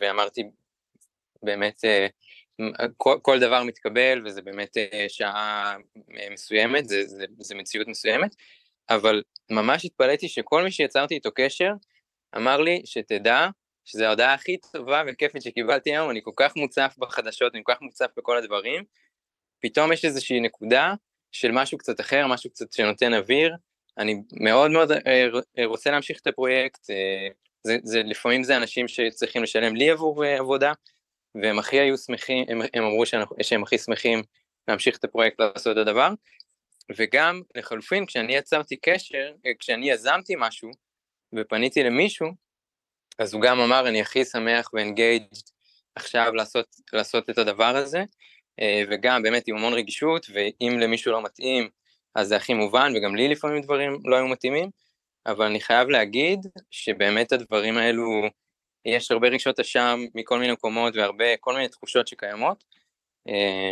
ולנסות ולהיות רגישים, ובאמת כל הדברים האלו אותי מאוד הפתיעו לטובה, ובאמת אני ממליץ לעשות את המוב הזה, אם זה משהו גם שהוא כלפי חוץ, כלפי, כלפי העולם, גלובל, זה בכלל דברים שהם עכשיו, אוויר לנשימה, עשיתי מוזיקה לזה פרסומת בצרפת, הדברים האלו הם בכלל לא עניין אותם לצערי, כן, אבל גם לשמחתי שזה זה לא, זה לא תקע את הפרויקט, ואני יכול להמשיך לעבוד כרגיל. כמובן שאם לי זה לא היה מתאים, הייתי יכול להגיד להם, או שכל דבר אחר, אבל אם זה כלפי חול בכלל, ואם זה בארץ, זה מחזק את כולם, וזה לגמרי אה, לגיטימי, לדעתי. מדהים, קודם כל תודה שאתה משתף, מדהים. אני, אני... זה מצטרף למה שאני רואה, כמו שציינתי למשל תלמידי הקורסים, אני רואה שהרבה אנשים נרשמים לקורס גיטרה, או, או גם בשרה שרה, חבר'ה פשוט פונים אליי, ראו את הקורס ופונים אליי, ואני מנהל שיחות, הם פונים אליי, זאת אומרת, ואנחנו מנהלים שיחות אה, כל יום עם, עם, עם מוזיקאים אחרים, כי אנשים רוצים, אה, כי, כי המציאות היא גם כזאת, הדבר הזה יסתיים. ו, ומה שיקרה, השאלה היא איך אנחנו יוצאים מהמצב הזה, זאת אומרת, כשאנחנו נצא באיזה מצב אנחנו נהיה. וזו המטרה של כאן, של, ה, של הזום הזה, שאנחנו נהיה במקום אחר. אנחנו נצל את הזמן הזה לבנות את עצמנו, כי הזמן, כי, כי אז תהיה יציאה. ואז השאלה אם יש עסקים שהתקשו להתרומם, או יש עסקים שאמרו, וואלה, עכשיו אני בנקודה יותר טובה ליציאה. אתם יודעים מה זה מזכיר לי? יודע, כמה מכם יש לכם ילדים. אבל נשים, במיוחד הרעיון ראשון, למה מכינים אותם? אתם יודעים מה? תשעה חודשים על מה מדברים? מכינים אותם להיריון עצמו. ללידה עצמה, סליחה. ללידה עצמה. ואתם יודעים שהלידה עצמה זה לא האישו בכלל. מה שקורה עם זוגות, עם משפחות, כל הסיפור הוא מה קורה אחרי הלידה. איך השגרה אה, משתנה, דיכאון אחרי הלידה, מימוש עצמי, איך הקריירה נעצרת, איך זה משפיע וזה משפיע על בני הזוג, על הדינמיקה, על הרומנטיות ש, שצריך לשמר אותה, איך זה משפיע על הצד הכלכלי, כי כשיש ילד שנכנס, אתם יודעים גם בארץ, ארבעת אלפים עד חמשת אלפים שקל, נטו, איך אתה מביא, אתה צריך לדאוג להביא את זה, זה מה שאתה צריך להביא בערך שבעת אלפים, כדי שיהיה לך חמש ומשהו אלף, אוקיי? זה אומר הרבה הרבה דברים, ולא מכינים ולא מדברים על זה. וזה בדיוק, זה בדיוק המטרה שלי, אני אומר, אנחנו עכשיו באיזושהי סיטואציה מסוימת, אז גם אנחנו יכולים לעשות דברים כלפי חוץ מותאמים למצב, וגם אנחנו עכשיו נותנים, באמת, אני, אני אגיד את זה בביטוי, נותנים את הרבק לבנות את היציאה. כי ברגע שאנחנו יוצאים, חבר'ה, עם כל האחדות בעם המדהים שלנו, כן? שכל אחד, כל אחד סולו ביציאה, זה ניווט בדד. תחשבו, מה אתם עושים לעסק שלכם אחרי כל הסולידריות הזאת. כל אחד יהיה, הרבה חבר'ה, עם, עם, עם העבדות במשפחה, בקרב החברים, הפיזיות, עם הטראומה, ומעבר לזה, להרים את העסק. כאילו, בשביל המדינה אנחנו חייבים לסגסג, בשביל המדינה. הדבר הכי חשוב, זה שאנחנו עסקים, עסקים, כן, המשיכו לסגסג, כי אם העסקים יקרסו, גם המדינה תקרוס. אז זה גם בשבילנו וגם בשביל המדינה. אנחנו חייבים, אסור לתת את, ה, את הפרס הזה, לחמאס, שהם שוברים לנו את העסקים, שוברים לנו את הכלכלה. לא, ההפך. מזה אנחנו סומכים. זו מבחינתי אמונה אמיתית וכוח, כוחו של עם. אנחנו, אני חושב שמה שהתגלה כאן זה מדהים, וגם גם בהיבט הפרקטי של מה שאנחנו עושים. כרגע. אני רוצה לחזק, ואז להוסיף שאלה אם אפשר, בסדר, להמשך. שבאמת זה, זה כל כך חשוב ש... זה בדיוק מה שהצד השני רוצה שיקרה, שהעסקים פה יקרסו, שה, שה, שה, וזה מה שגם אני רואה מסביבי, הכלכלה באיזה נסיקה מטה, והעסקים מפסיקים לעבוד, ו, וזה באמת יש לנו אחריות, גם כלפי עצמנו, וגם כלפי הגלובל אקונומי של, שלנו, של המדינה, להחזיק את הדבר הזה, ו, ובדיוק להיות, זה, זה בדיוק עכשיו צריכים, לחזק את הדבר הזה, וזה באמת נורא נורא חשוב, ורק רציתי להוסיף שאלה, או תזכורת להמשך, גם אם זה לא בדיוק הזמן, אמרת משהו על קורסים דיגיטליים שתיגע, אז אני מחכה ל... אז נדבר על זה בשיווק, אם אני לא אגע בזה מספיק, אם לא נתתי את המענה למה שיש לך בראש, אז תשאל אותי, ואני לגמרי שוב מזדהה מה שאתה אומר, אני חושב ש... אנחנו צריכים להיות בדולינה, זוכרים את הס... מי שקרא את הספר בדולינה, להיות המלכים של עצמנו, בזה אנחנו, אנחנו יכולים לשלוט במה שאנחנו עושים בסביבה שלנו, בעשייה שלנו בעולם. ואם כל אחד יעשה את זה, העולם יהיה טוב יותר. אה, אוקיי, אז אני עובר לפרמטר האחרון, שהוא קידום או שיווק, וגם כאן אני אתייחס לשלושת סוגי העסקים. אז אני עושה. share ו כשמדבר על קידום אני מדבר על יצירת מודעות ועניין במוצר סלש השירות שלנו באמצעות שיווק בפרסום, וזה לא אותו דבר חבר'ה. פרסום זה פרסום זה לדחוף, זה מחירה. שיווק זה גם עכשיו היינו בשביל האנשים שלנו ושרנו שירים עצובים בקיץ כשהבן שלהם מתחתן, הם, הם רוצים אותנו זה שיווק. כמובן, עשינו את זה מתוך מתן ערך. זה, זה השיווק הכי טוב, כן? אבל זה, אני גם, גם, אני גם שם את זה תחת קטגוריה של שיווק. אז יצירת מודעות ועניין במוצר סלש שירות שלנו באמצעות שיווק ופרסום, במטרה להשפיע על התנהגות הצרכנים ולהניע מחירות. ואנחנו מניעים מחירות, ואנחנו לא מוכרניים, אנחנו לא אלה שדוחפים. אבל אנחנו צריכים להגיד לעולם, יש מוצרים, הנה אני כאן. מי שמעוניין יבוא. אנחנו לא יכולים להכריח אנשים לקנות, אבל אנחנו צריכים שידעו שאנחנו קיימים, שהחנות תהיה פתוחה. אוקיי, מורים למוזיקה. תיעוד הופעות כדי לקדם את הישגי התלמידים ולמשוך לומדים חדשים. דיברתי על זה, נכון? אז תעשו את זה, בבקשה. שילוב מנוע חיפוש עם רשת חברתית, התייחסתי לזה, אתם בונים אתר, אתם מקדמים אותו, זה שיווק אורגני נקרא, כלומר, ברגע שיש לי אתר, באתר נאמר יש הרבה מלל, גוגל ידע לקרוא אותיות, שבה אני מדבר, אני מדבר על מה זה ללמוד, שוב, אם אני מלמד תופים, כן?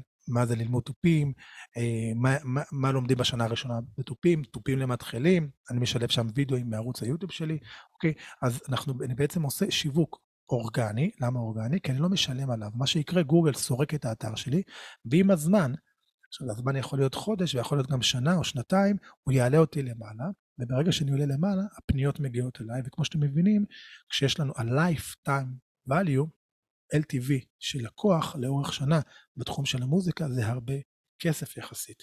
אם דאגתי להיות למעלה בגוגל, בגלל שעשיתי את האופטימיזציה הזאת, הזאת למנוע חיפוש, אז אני יודע שיכנסתי שם הרבה יותר כסף. אני לא יודע כמה כסף יכנס לי, אבל אני יודע איזה פעולות אני אעשה כדי להביא כסף. אוקיי? נקודה נוספת, לפנות ללקוחות עבר עם הצעה חדשה. בהרבה מהמקרים, הרבה יותר קל לפנות ללקוחות עבר או לקוחות ש... הם עדיין שלנו ולהביא להם הצעה חדשה מאשר להביא לקוחות חדשים. זאת אומרת, יש לכם כבר לקוחות, אתם יכולים לפנות אליהם, ואתם יכולים גם, למשל יש לכם לקוח שלימדת אותו, אותו גיטרה והוא כבר יודע לנגן, אז עכשיו יצא לכם קורס שהוא קורס קצת יותר מתקדמים עם משהו מאוד מאוד ספציפי, אוקיי? אז אתם מוציאים אותו ואומרים לו, תקשיב, יש קורס חדש, מעניין אותך, נראה לי שזה יתאים לך, כי אתה בשלב הזה, והוא אומר, אחלה, יאללה, אפשר לסלוק? בטח, קדימה. נמצא במערכת קורסים, היום אתם יודעים, למשל בארץ יש הרבה כמו, כמו רב מסר, רב מסר יש לה גם, יש גם אחרות, רב מסר יש לה גם שירות של קורסים, זאת אומרת, אתר שאתם פשוט מגיעים, כמו שהייתם אצלי בשרה שרה, קורסים, פרקים, מחברים את זה לסליקה, כמו משולם, או יש כל מיני חברות סליקה, זה ממש פשוט, וזהו, והדבר הזה רץ, מביא הכנסה. אוקיי? אבל צריך לקדם את זה, זאת אומרת, גם את זה, לשים באתר, אם אתם לא רוצים ברשת החברתית, לשים באתר, גוגל יעשה את הדבר שלו, ואתם תקבלו חשיפה ורכישות בהמשך, באופן, לא רוצה להגיד פסיבי, אבל באופן שדבר אתם לא מוכרים את הזמן שלכם כדי לקבל את הכסף, בסדר? אתם מנתקים את עצמכם מהמוצר. ניוזלטר, חבר'ה, הניוזלטר, אני כבר אומר לכם, הוא יופיע בכל אחד מסוגי העסקים במוזיקה. ניוזלטר, ואני לא מדבר, ניוזלטר זה לא רשימת מיילים, ששושנה מהמזכירות שולחת עכשיו לכל הרשומים, הודעה, תקשיבו, אז זה נדחה. לא, זה רשימת מיילים. זה כמו שיוטיוב הוא לא מקום לאחסון סרטונים. יוטיוב זה ערוץ טלוויזיה לכל, לכל דבר. כל אחד מאיתנו יכול להקים כאן אחת עשרה משלו. ערוץ, ובפנים יש פלייליסטים, שזה כמו תוכניות בערוץ טלוויזיה, שונים. אוקיי, אז אותו דבר גם בניוזלטר. הניוזלטרים היום, הם, הדיבור החדש הוא להביא ערך, לייצר לקוחות שבוחרים שתיכנס למייל שלהם, זה לקוחות שהם כבר ברמת חום גבוהה מאוד, ו- ואנחנו ספציפיים, אנחנו נותנים להם אה, העשרה, כן? נותנים להם אה, דברים אולי חדשותיים בתחום מאוד מסוים. אנחנו עושים את זה מדי שבוע, ושם יש בכלל גם מודל כלכלי, אז אם אנחנו בתחום המוזיקה, ואם אני עכשיו מורה לפסנתר, אז אני מוציאה, כל שבוע אני בונה ניוזלטרים שאנשים שחובבי פסנתר, יש המון אנשים שחובבים חובבי פסנתר. פסנתרן השבוע, אני אוהב את, את הפסנתרן אנדריאס שיף, ושימו לב לביצוע שלו שהוא עשה לבח, אוקיי? פסנתרן, הפסנתרן הצעיר, ואז אומרים, תקשיבו, יש כאן אחד שלקח שיר ועשה קאבר מדהים על פסנתר, לא יאמן. או, ונקודה שלישית, טיפ, נגינה לפסנתר. ואגב, מה קורה? בניוזלטרים האלה אתם תמיד תשימו, שימו לב שגם אני עושה את זה בשרה שרה, יש לכם חתימה דיגיטלית, עם גישה לייעוצים שלכם, במקרה שלי זה ייעוצים, לשירותים שלכם, כך שאתם לא צריכים למכור. למשל, יש שם לינק קבוע, חתימה דיגיטלית שלכם, של כל קורסי הפסנתר, ואנשים מקליקים, כי הם מקבלים את המיילים שלך או שלך, נגיד, ואתם אומרים לפסנתר, כל שבוע. בסוף הם מקליקים במוקדם ומאוחר, בסדר? אז או יש לכם ספונסר שיפ, אם אתם מגיעים למסה של אנשים, אז אתם אומרים, רגע נגיד, נגיד אם מדבר, ב... אגב אם יש לכם אפשרות לעשות את זה גלובלי אז בכלל, אז אם זה בארץ או אם זה בגלובלי, יש אנשים שיש להם עסק בתחום שלכם ואתם יכולים לעשות ספונסר שיפס, כלומר להציע את העסק שלהם תמורת כסף. זאת אומרת, יש לכם קהל רלוונטי של חובבי פסנתר, ולמשל שעכשיו חברת הגברה, מיקרופון יהודי לפסנתר של חברה מסוימת, כן, ואתם אומרים לו, אוקיי, המייל הזה הוא, הספונסר שלו זה X, הם מתמחים וככה וככה, השתמשתי בזה, אני אוהב את זה, באמת השתמשתם ובחנתם את המיקרופון הזה, והנה, או קורס פסנתר, מישהו שמלמד פסנתר, אילתור פסנתר ערבי. אוקיי? אז תקשיבו פסנתרנים, אתם רגילים לנגן ככה וככה, הנה, איך לנגן מוזיקה ערבית על פסנתר, קורס חדש, בבקשה. כמובן, זה הכל מודל כלכלי. ניוזלטרים, זה הדיבור חברים. מורים למוזיקה, אני עובר הלאה, מפיקים מוזיקנים. קודם כל, מבחינת שיווק, פיתוח נוכחות מקוונת, מדיה חברתית, פרויקטים, עבודות סטודיו.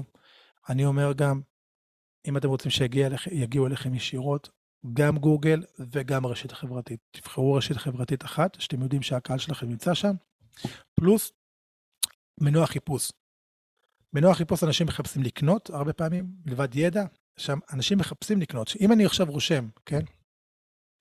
האייפון החדש של אפל, כן? ואני, אני, יש לי כבר אפל, אני הולך לקנות אותו. אני הולך לקנות אותו. או מישהו רושם, אה, הרכב לקטפלת פנים. הבן אדם הולך להיפרד עם חמשת אלפים שקל, נגיד. הוא הולך. אם אתם לא שם, אתם מפסידים כסף. זאת אומרת, אתם מבין? מבינים? זה לא שהוא רושם עכשיו מילים לשיר של שלמה ארצי. שזה לא, זה לא תוצאת חיפוש מניבה, מניבה כלכלית. תהיו שם.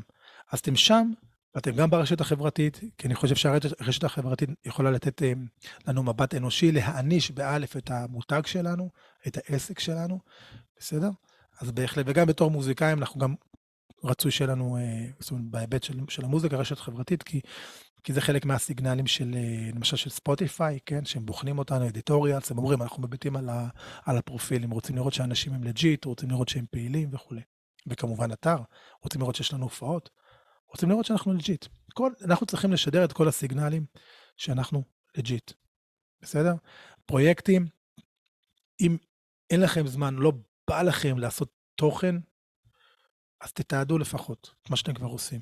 אם עכשיו, את או אתה יושבים על הפרויקט עכשיו, אם הפרצוף שלכם הוא אבלטון במשך חמש שעות, ולא צילמתם כלום מזה, חצי דקה, אתם מפסידים.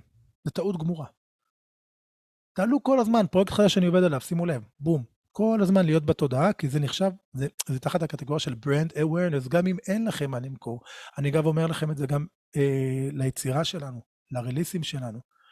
גם אם אין לנו מה למכור, קרי רליס שיוצא, רוב הדברים, אמרה פעם יהודית רביץ משהו יפה, אומרת, רוב הדבר, התקופה הכי עמוסה, כי אמרו לה, איפה נעלמת, כאילו, בין האלבומים, בין האלבומים, ואז, והיא צודקת, רוב העשייה, היא קורית בין הרליסים, אנחנו מתעדים את זה, חבר'ה, שימו לב, בית חדש, רק על גיטרה, זה הולך לצאת, השיר הזה, כשיר מלא, יהיה לו פזמון, בעוד חודש, חודשיים, בסדר? שיתוף פעולה עם להקות מקומיות, אומנים או משפענים, עכשיו אפשר לעשות את זה. פיתוח נוכחות מקוונת, אגב, שדיברתי עליה, עכשיו, אין אף אחד, אין גייט קיפרס, תעלו עכשיו, תעשו, רק תעשו אופטימיזציה שאנשים יראו מה אתם עושים. להבין איך יוטיוב עובד ולהבין איך רשת החברתית עובדת, בסדר? זה שני, שני, שתי חיות שונות. להציע קורסים, סדנאות בחינם, בסדר? כמו טכניקות הפקת מוזיקה. כמו שאמרתי, מפגש עם, מפגש, מפגש מיקס מאסטר, אני לא יודע אם יש, יש למשל פודקאסט, יש עכשיו פודקאסט, אולי אתם יודעים, אם כן תגידו לי, יש עכשיו פודקאסט, הם מפיקים בארץ, יש עכשיו איזה שיר, להיט, כן? מקום חמישי בהאזנות בארץ, אפשר להגיע למפיק הזה, לעשות איזה פודקאסט מאחורי הקלעים, איך הוא עשה את זה, מה הגישה שלו, יש דבר כזה, אם אין תרימו את הכפפה, תעשו את זה. שוב, התחושה שלי שהארץ, אנחנו תמיד בלג אחורנית ממה שקורה בעולם. אז אני מביא לכם, אני אומר לכם מה יקרה, מה קורה בעולם, וזה יגיע לארץ. לצערי זה יגיע אולי עוד שנה, שלוש שנים, תקדימו, תהיו, תהיו הראשונים, אגב גם שרה שרה, אני עושה את הפודקאסט מ-אלפיים תשע עשרה, כשלא היה בכלל דיבור על הפודקאסטים, למה? כי כל מה שאני למדתי ומה שאני מחובר עליו זה חול,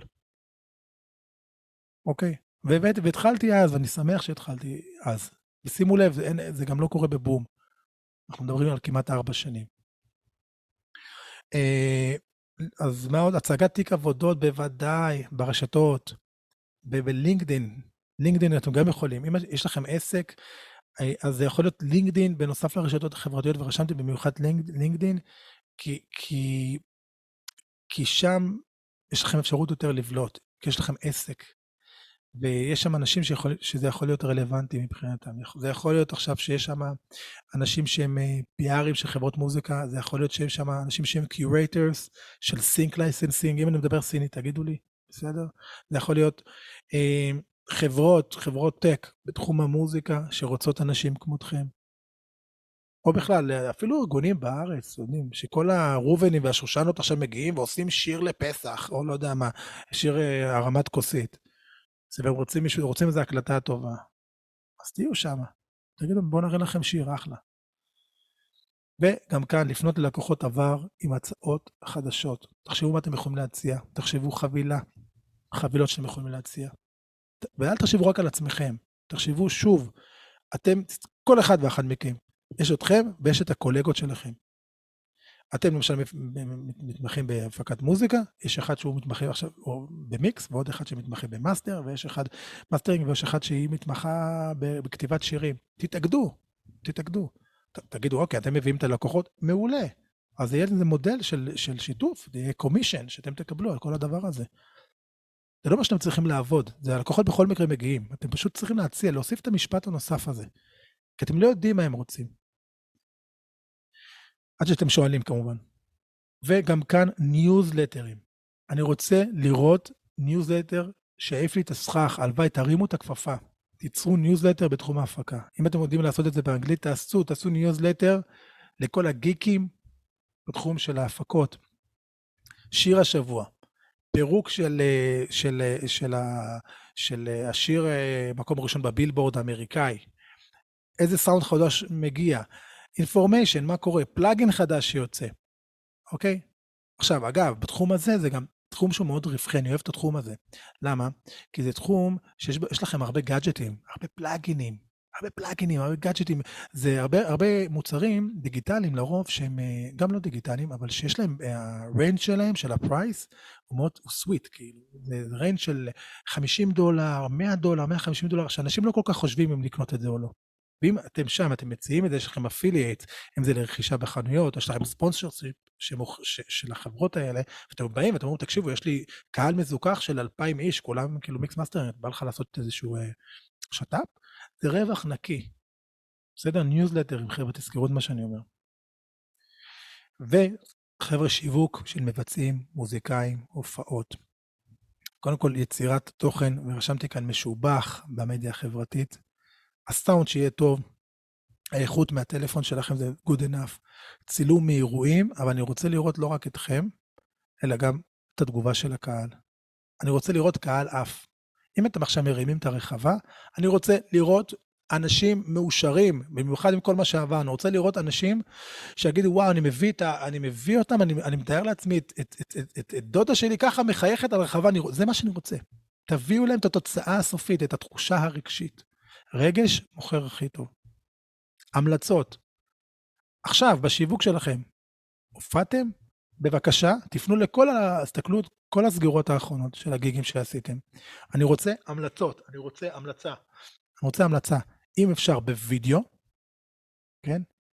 מישהו אומר, הזמנתי את שם של ההקעה שלכם, למה אני ממליץ, מה קרה, תמיד תחשבו בהמלצות על שיהיה שלב של מה היה לפני, חיפשתי, לא מצאתי, הייתי בספק, מה קרה בזמן האירוע, אנשים עפו, ומה קורה באחורי האירוע. אחרי האירוע, אחרי האירוע, האירוע הזה, אני, אני שמח שהוא קלט, כי אנשים רואים מה קרה, אני עדיין מקבל פידבקים מהאנשים שזה היה מטורף, ואני גם הולך להזמין אותם שוב פעם גם ש... לאירוע הבא שלי. אוקיי? קידום, נקודה נוספת, קידום ממומן, מומלץ בגלל שוב lifetime value גבוה כמו המורים לגיטרה. אגב, כולכם, גם מפיקים מוזיקליים, אוקיי? לקוח שמגיע זה life, זה משנה את כל הפן הכלכלי שלכם. אנחנו מדברים גם על מספרים גבוהים, תחשבו. אם אנחנו סוגרים הופעה נוספת בחודש, זה עוד כמה אלפי שקלים. ה-lifetime value גבוה, יש גם לקוחות חוזרים. בסדר, אז קידום אומן שווה לי להשקיע, שווה לי לשים כסף, כמה שקלים טובים אפילו על ליד, אבל אני יודע שאני אחזיר את זה. כאילו אם למשל יש לי אירוע, ואני מוכר אותו אפילו שלושת אלפים שקל, מבחינתי, אני יכול לשים גם חמש מאות שקל, זה יהיה רווחי. אלף שקל אפילו, נכון? אז זה שווה. אז בהחלט, קידום ממומן, אני ממליץ בהחלט. לפנות ללקוחות עבר עם הצעה חדשה, גם כאן, חברים, וניוזלטר. אני, ניוזלטר, אני, כאן צריך לבוא בגישה קצת יותר יצירתית ולחשוב שוב מה אנחנו בהחלט מוכרים, כי הסוג הלקוחות של האירועים למשל, זה לקוחות שהם, אם אני מדבר על האירועים, זה לקוחות שהם לרוב מגיעים, ואם הם חוזרים אלינו, חוזרים אלינו אחרי חודשיים, שנה, שנתיים, למשל זוג מתחתן והילד שלו נולד וקוראים לכם שוב פעם, אוקיי? אבל זאת אומרת, זה לקוחות שהם לא, לא, לא נמצאים איתכם תמיד על ציר הזמן, או היו רוצים לשמוע על הדבר הזה, אבל כאן צריך לעשות זום אאוט ולהבין על, במה אני עוסק. המוזיקה שלי, למשל, יכול להיות שהאירוע, המוצר שלי הוא מוצר של הרכב לאירוע, אבל מה שאני בהחלט מוכר, אני מוכר רגעים שמחים בחיים. אני יכול לעשות ניוזלטר שנקרא לו, אני אקרא לו The Joy Newsletter, שאני אעלה, אני אביא שם, אני אעשה ניוזלטר רק על, שקשור לג'וי, לשמחה. למוזיקה שמחה, למוזיקה השראתית, אוקיי? או אם אני סשניסט, אם אני סשניסט, אם אני עכשיו, שוב, דיברתי, פסנתרן, כן? ניוזלטר הפסנתרנים, מה פסנתרנים אוהבים? אפשר לעוף שם, אוקיי? יאללה, עכשיו ניתן זמן לשאלות, אבל לפני כן אני רוצה לומר לכם, ששימו לב שכל מה שאמרתי כאן, יש דברים שאפשר לעשות מיד, יש דברים שלוקחים זמן, וזה בסדר שזה לוקח זמן, זה מעולה שזה לוקח זמן אגב, ויש גם, זה מעולה שיש דברים ש, שכדי לעשות אותם צריך להשקיע יותר מעצמנו, כי זה מעלה את הרף, זה אומר שאנחנו נעשה ורוב האנשים לא יעשו, זה ישים אותנו במקום אחר, אוקיי? אל תחכו, תעשו, תזמו את, ההזד... תזמו את ההזדמנויות האלה, אוקיי? תעצו לך את ההזדמנויות האלה. אני שמח. שהגעתם, אני מאוד מעריך את זה, לא כמטבע לשון, אני באמת מעריך את זה, זה לא מובן מאליו. אנחנו, הדבר, הזום הזה יהיה באוויר, כדי שעוד אנשים יראו אותו. אם יש לכם שאלות ספציפיות, אז אתם יכולים להמשיך לפנות אליי, וכמו תמיד, עד הפעם הבאה, ביי ביי.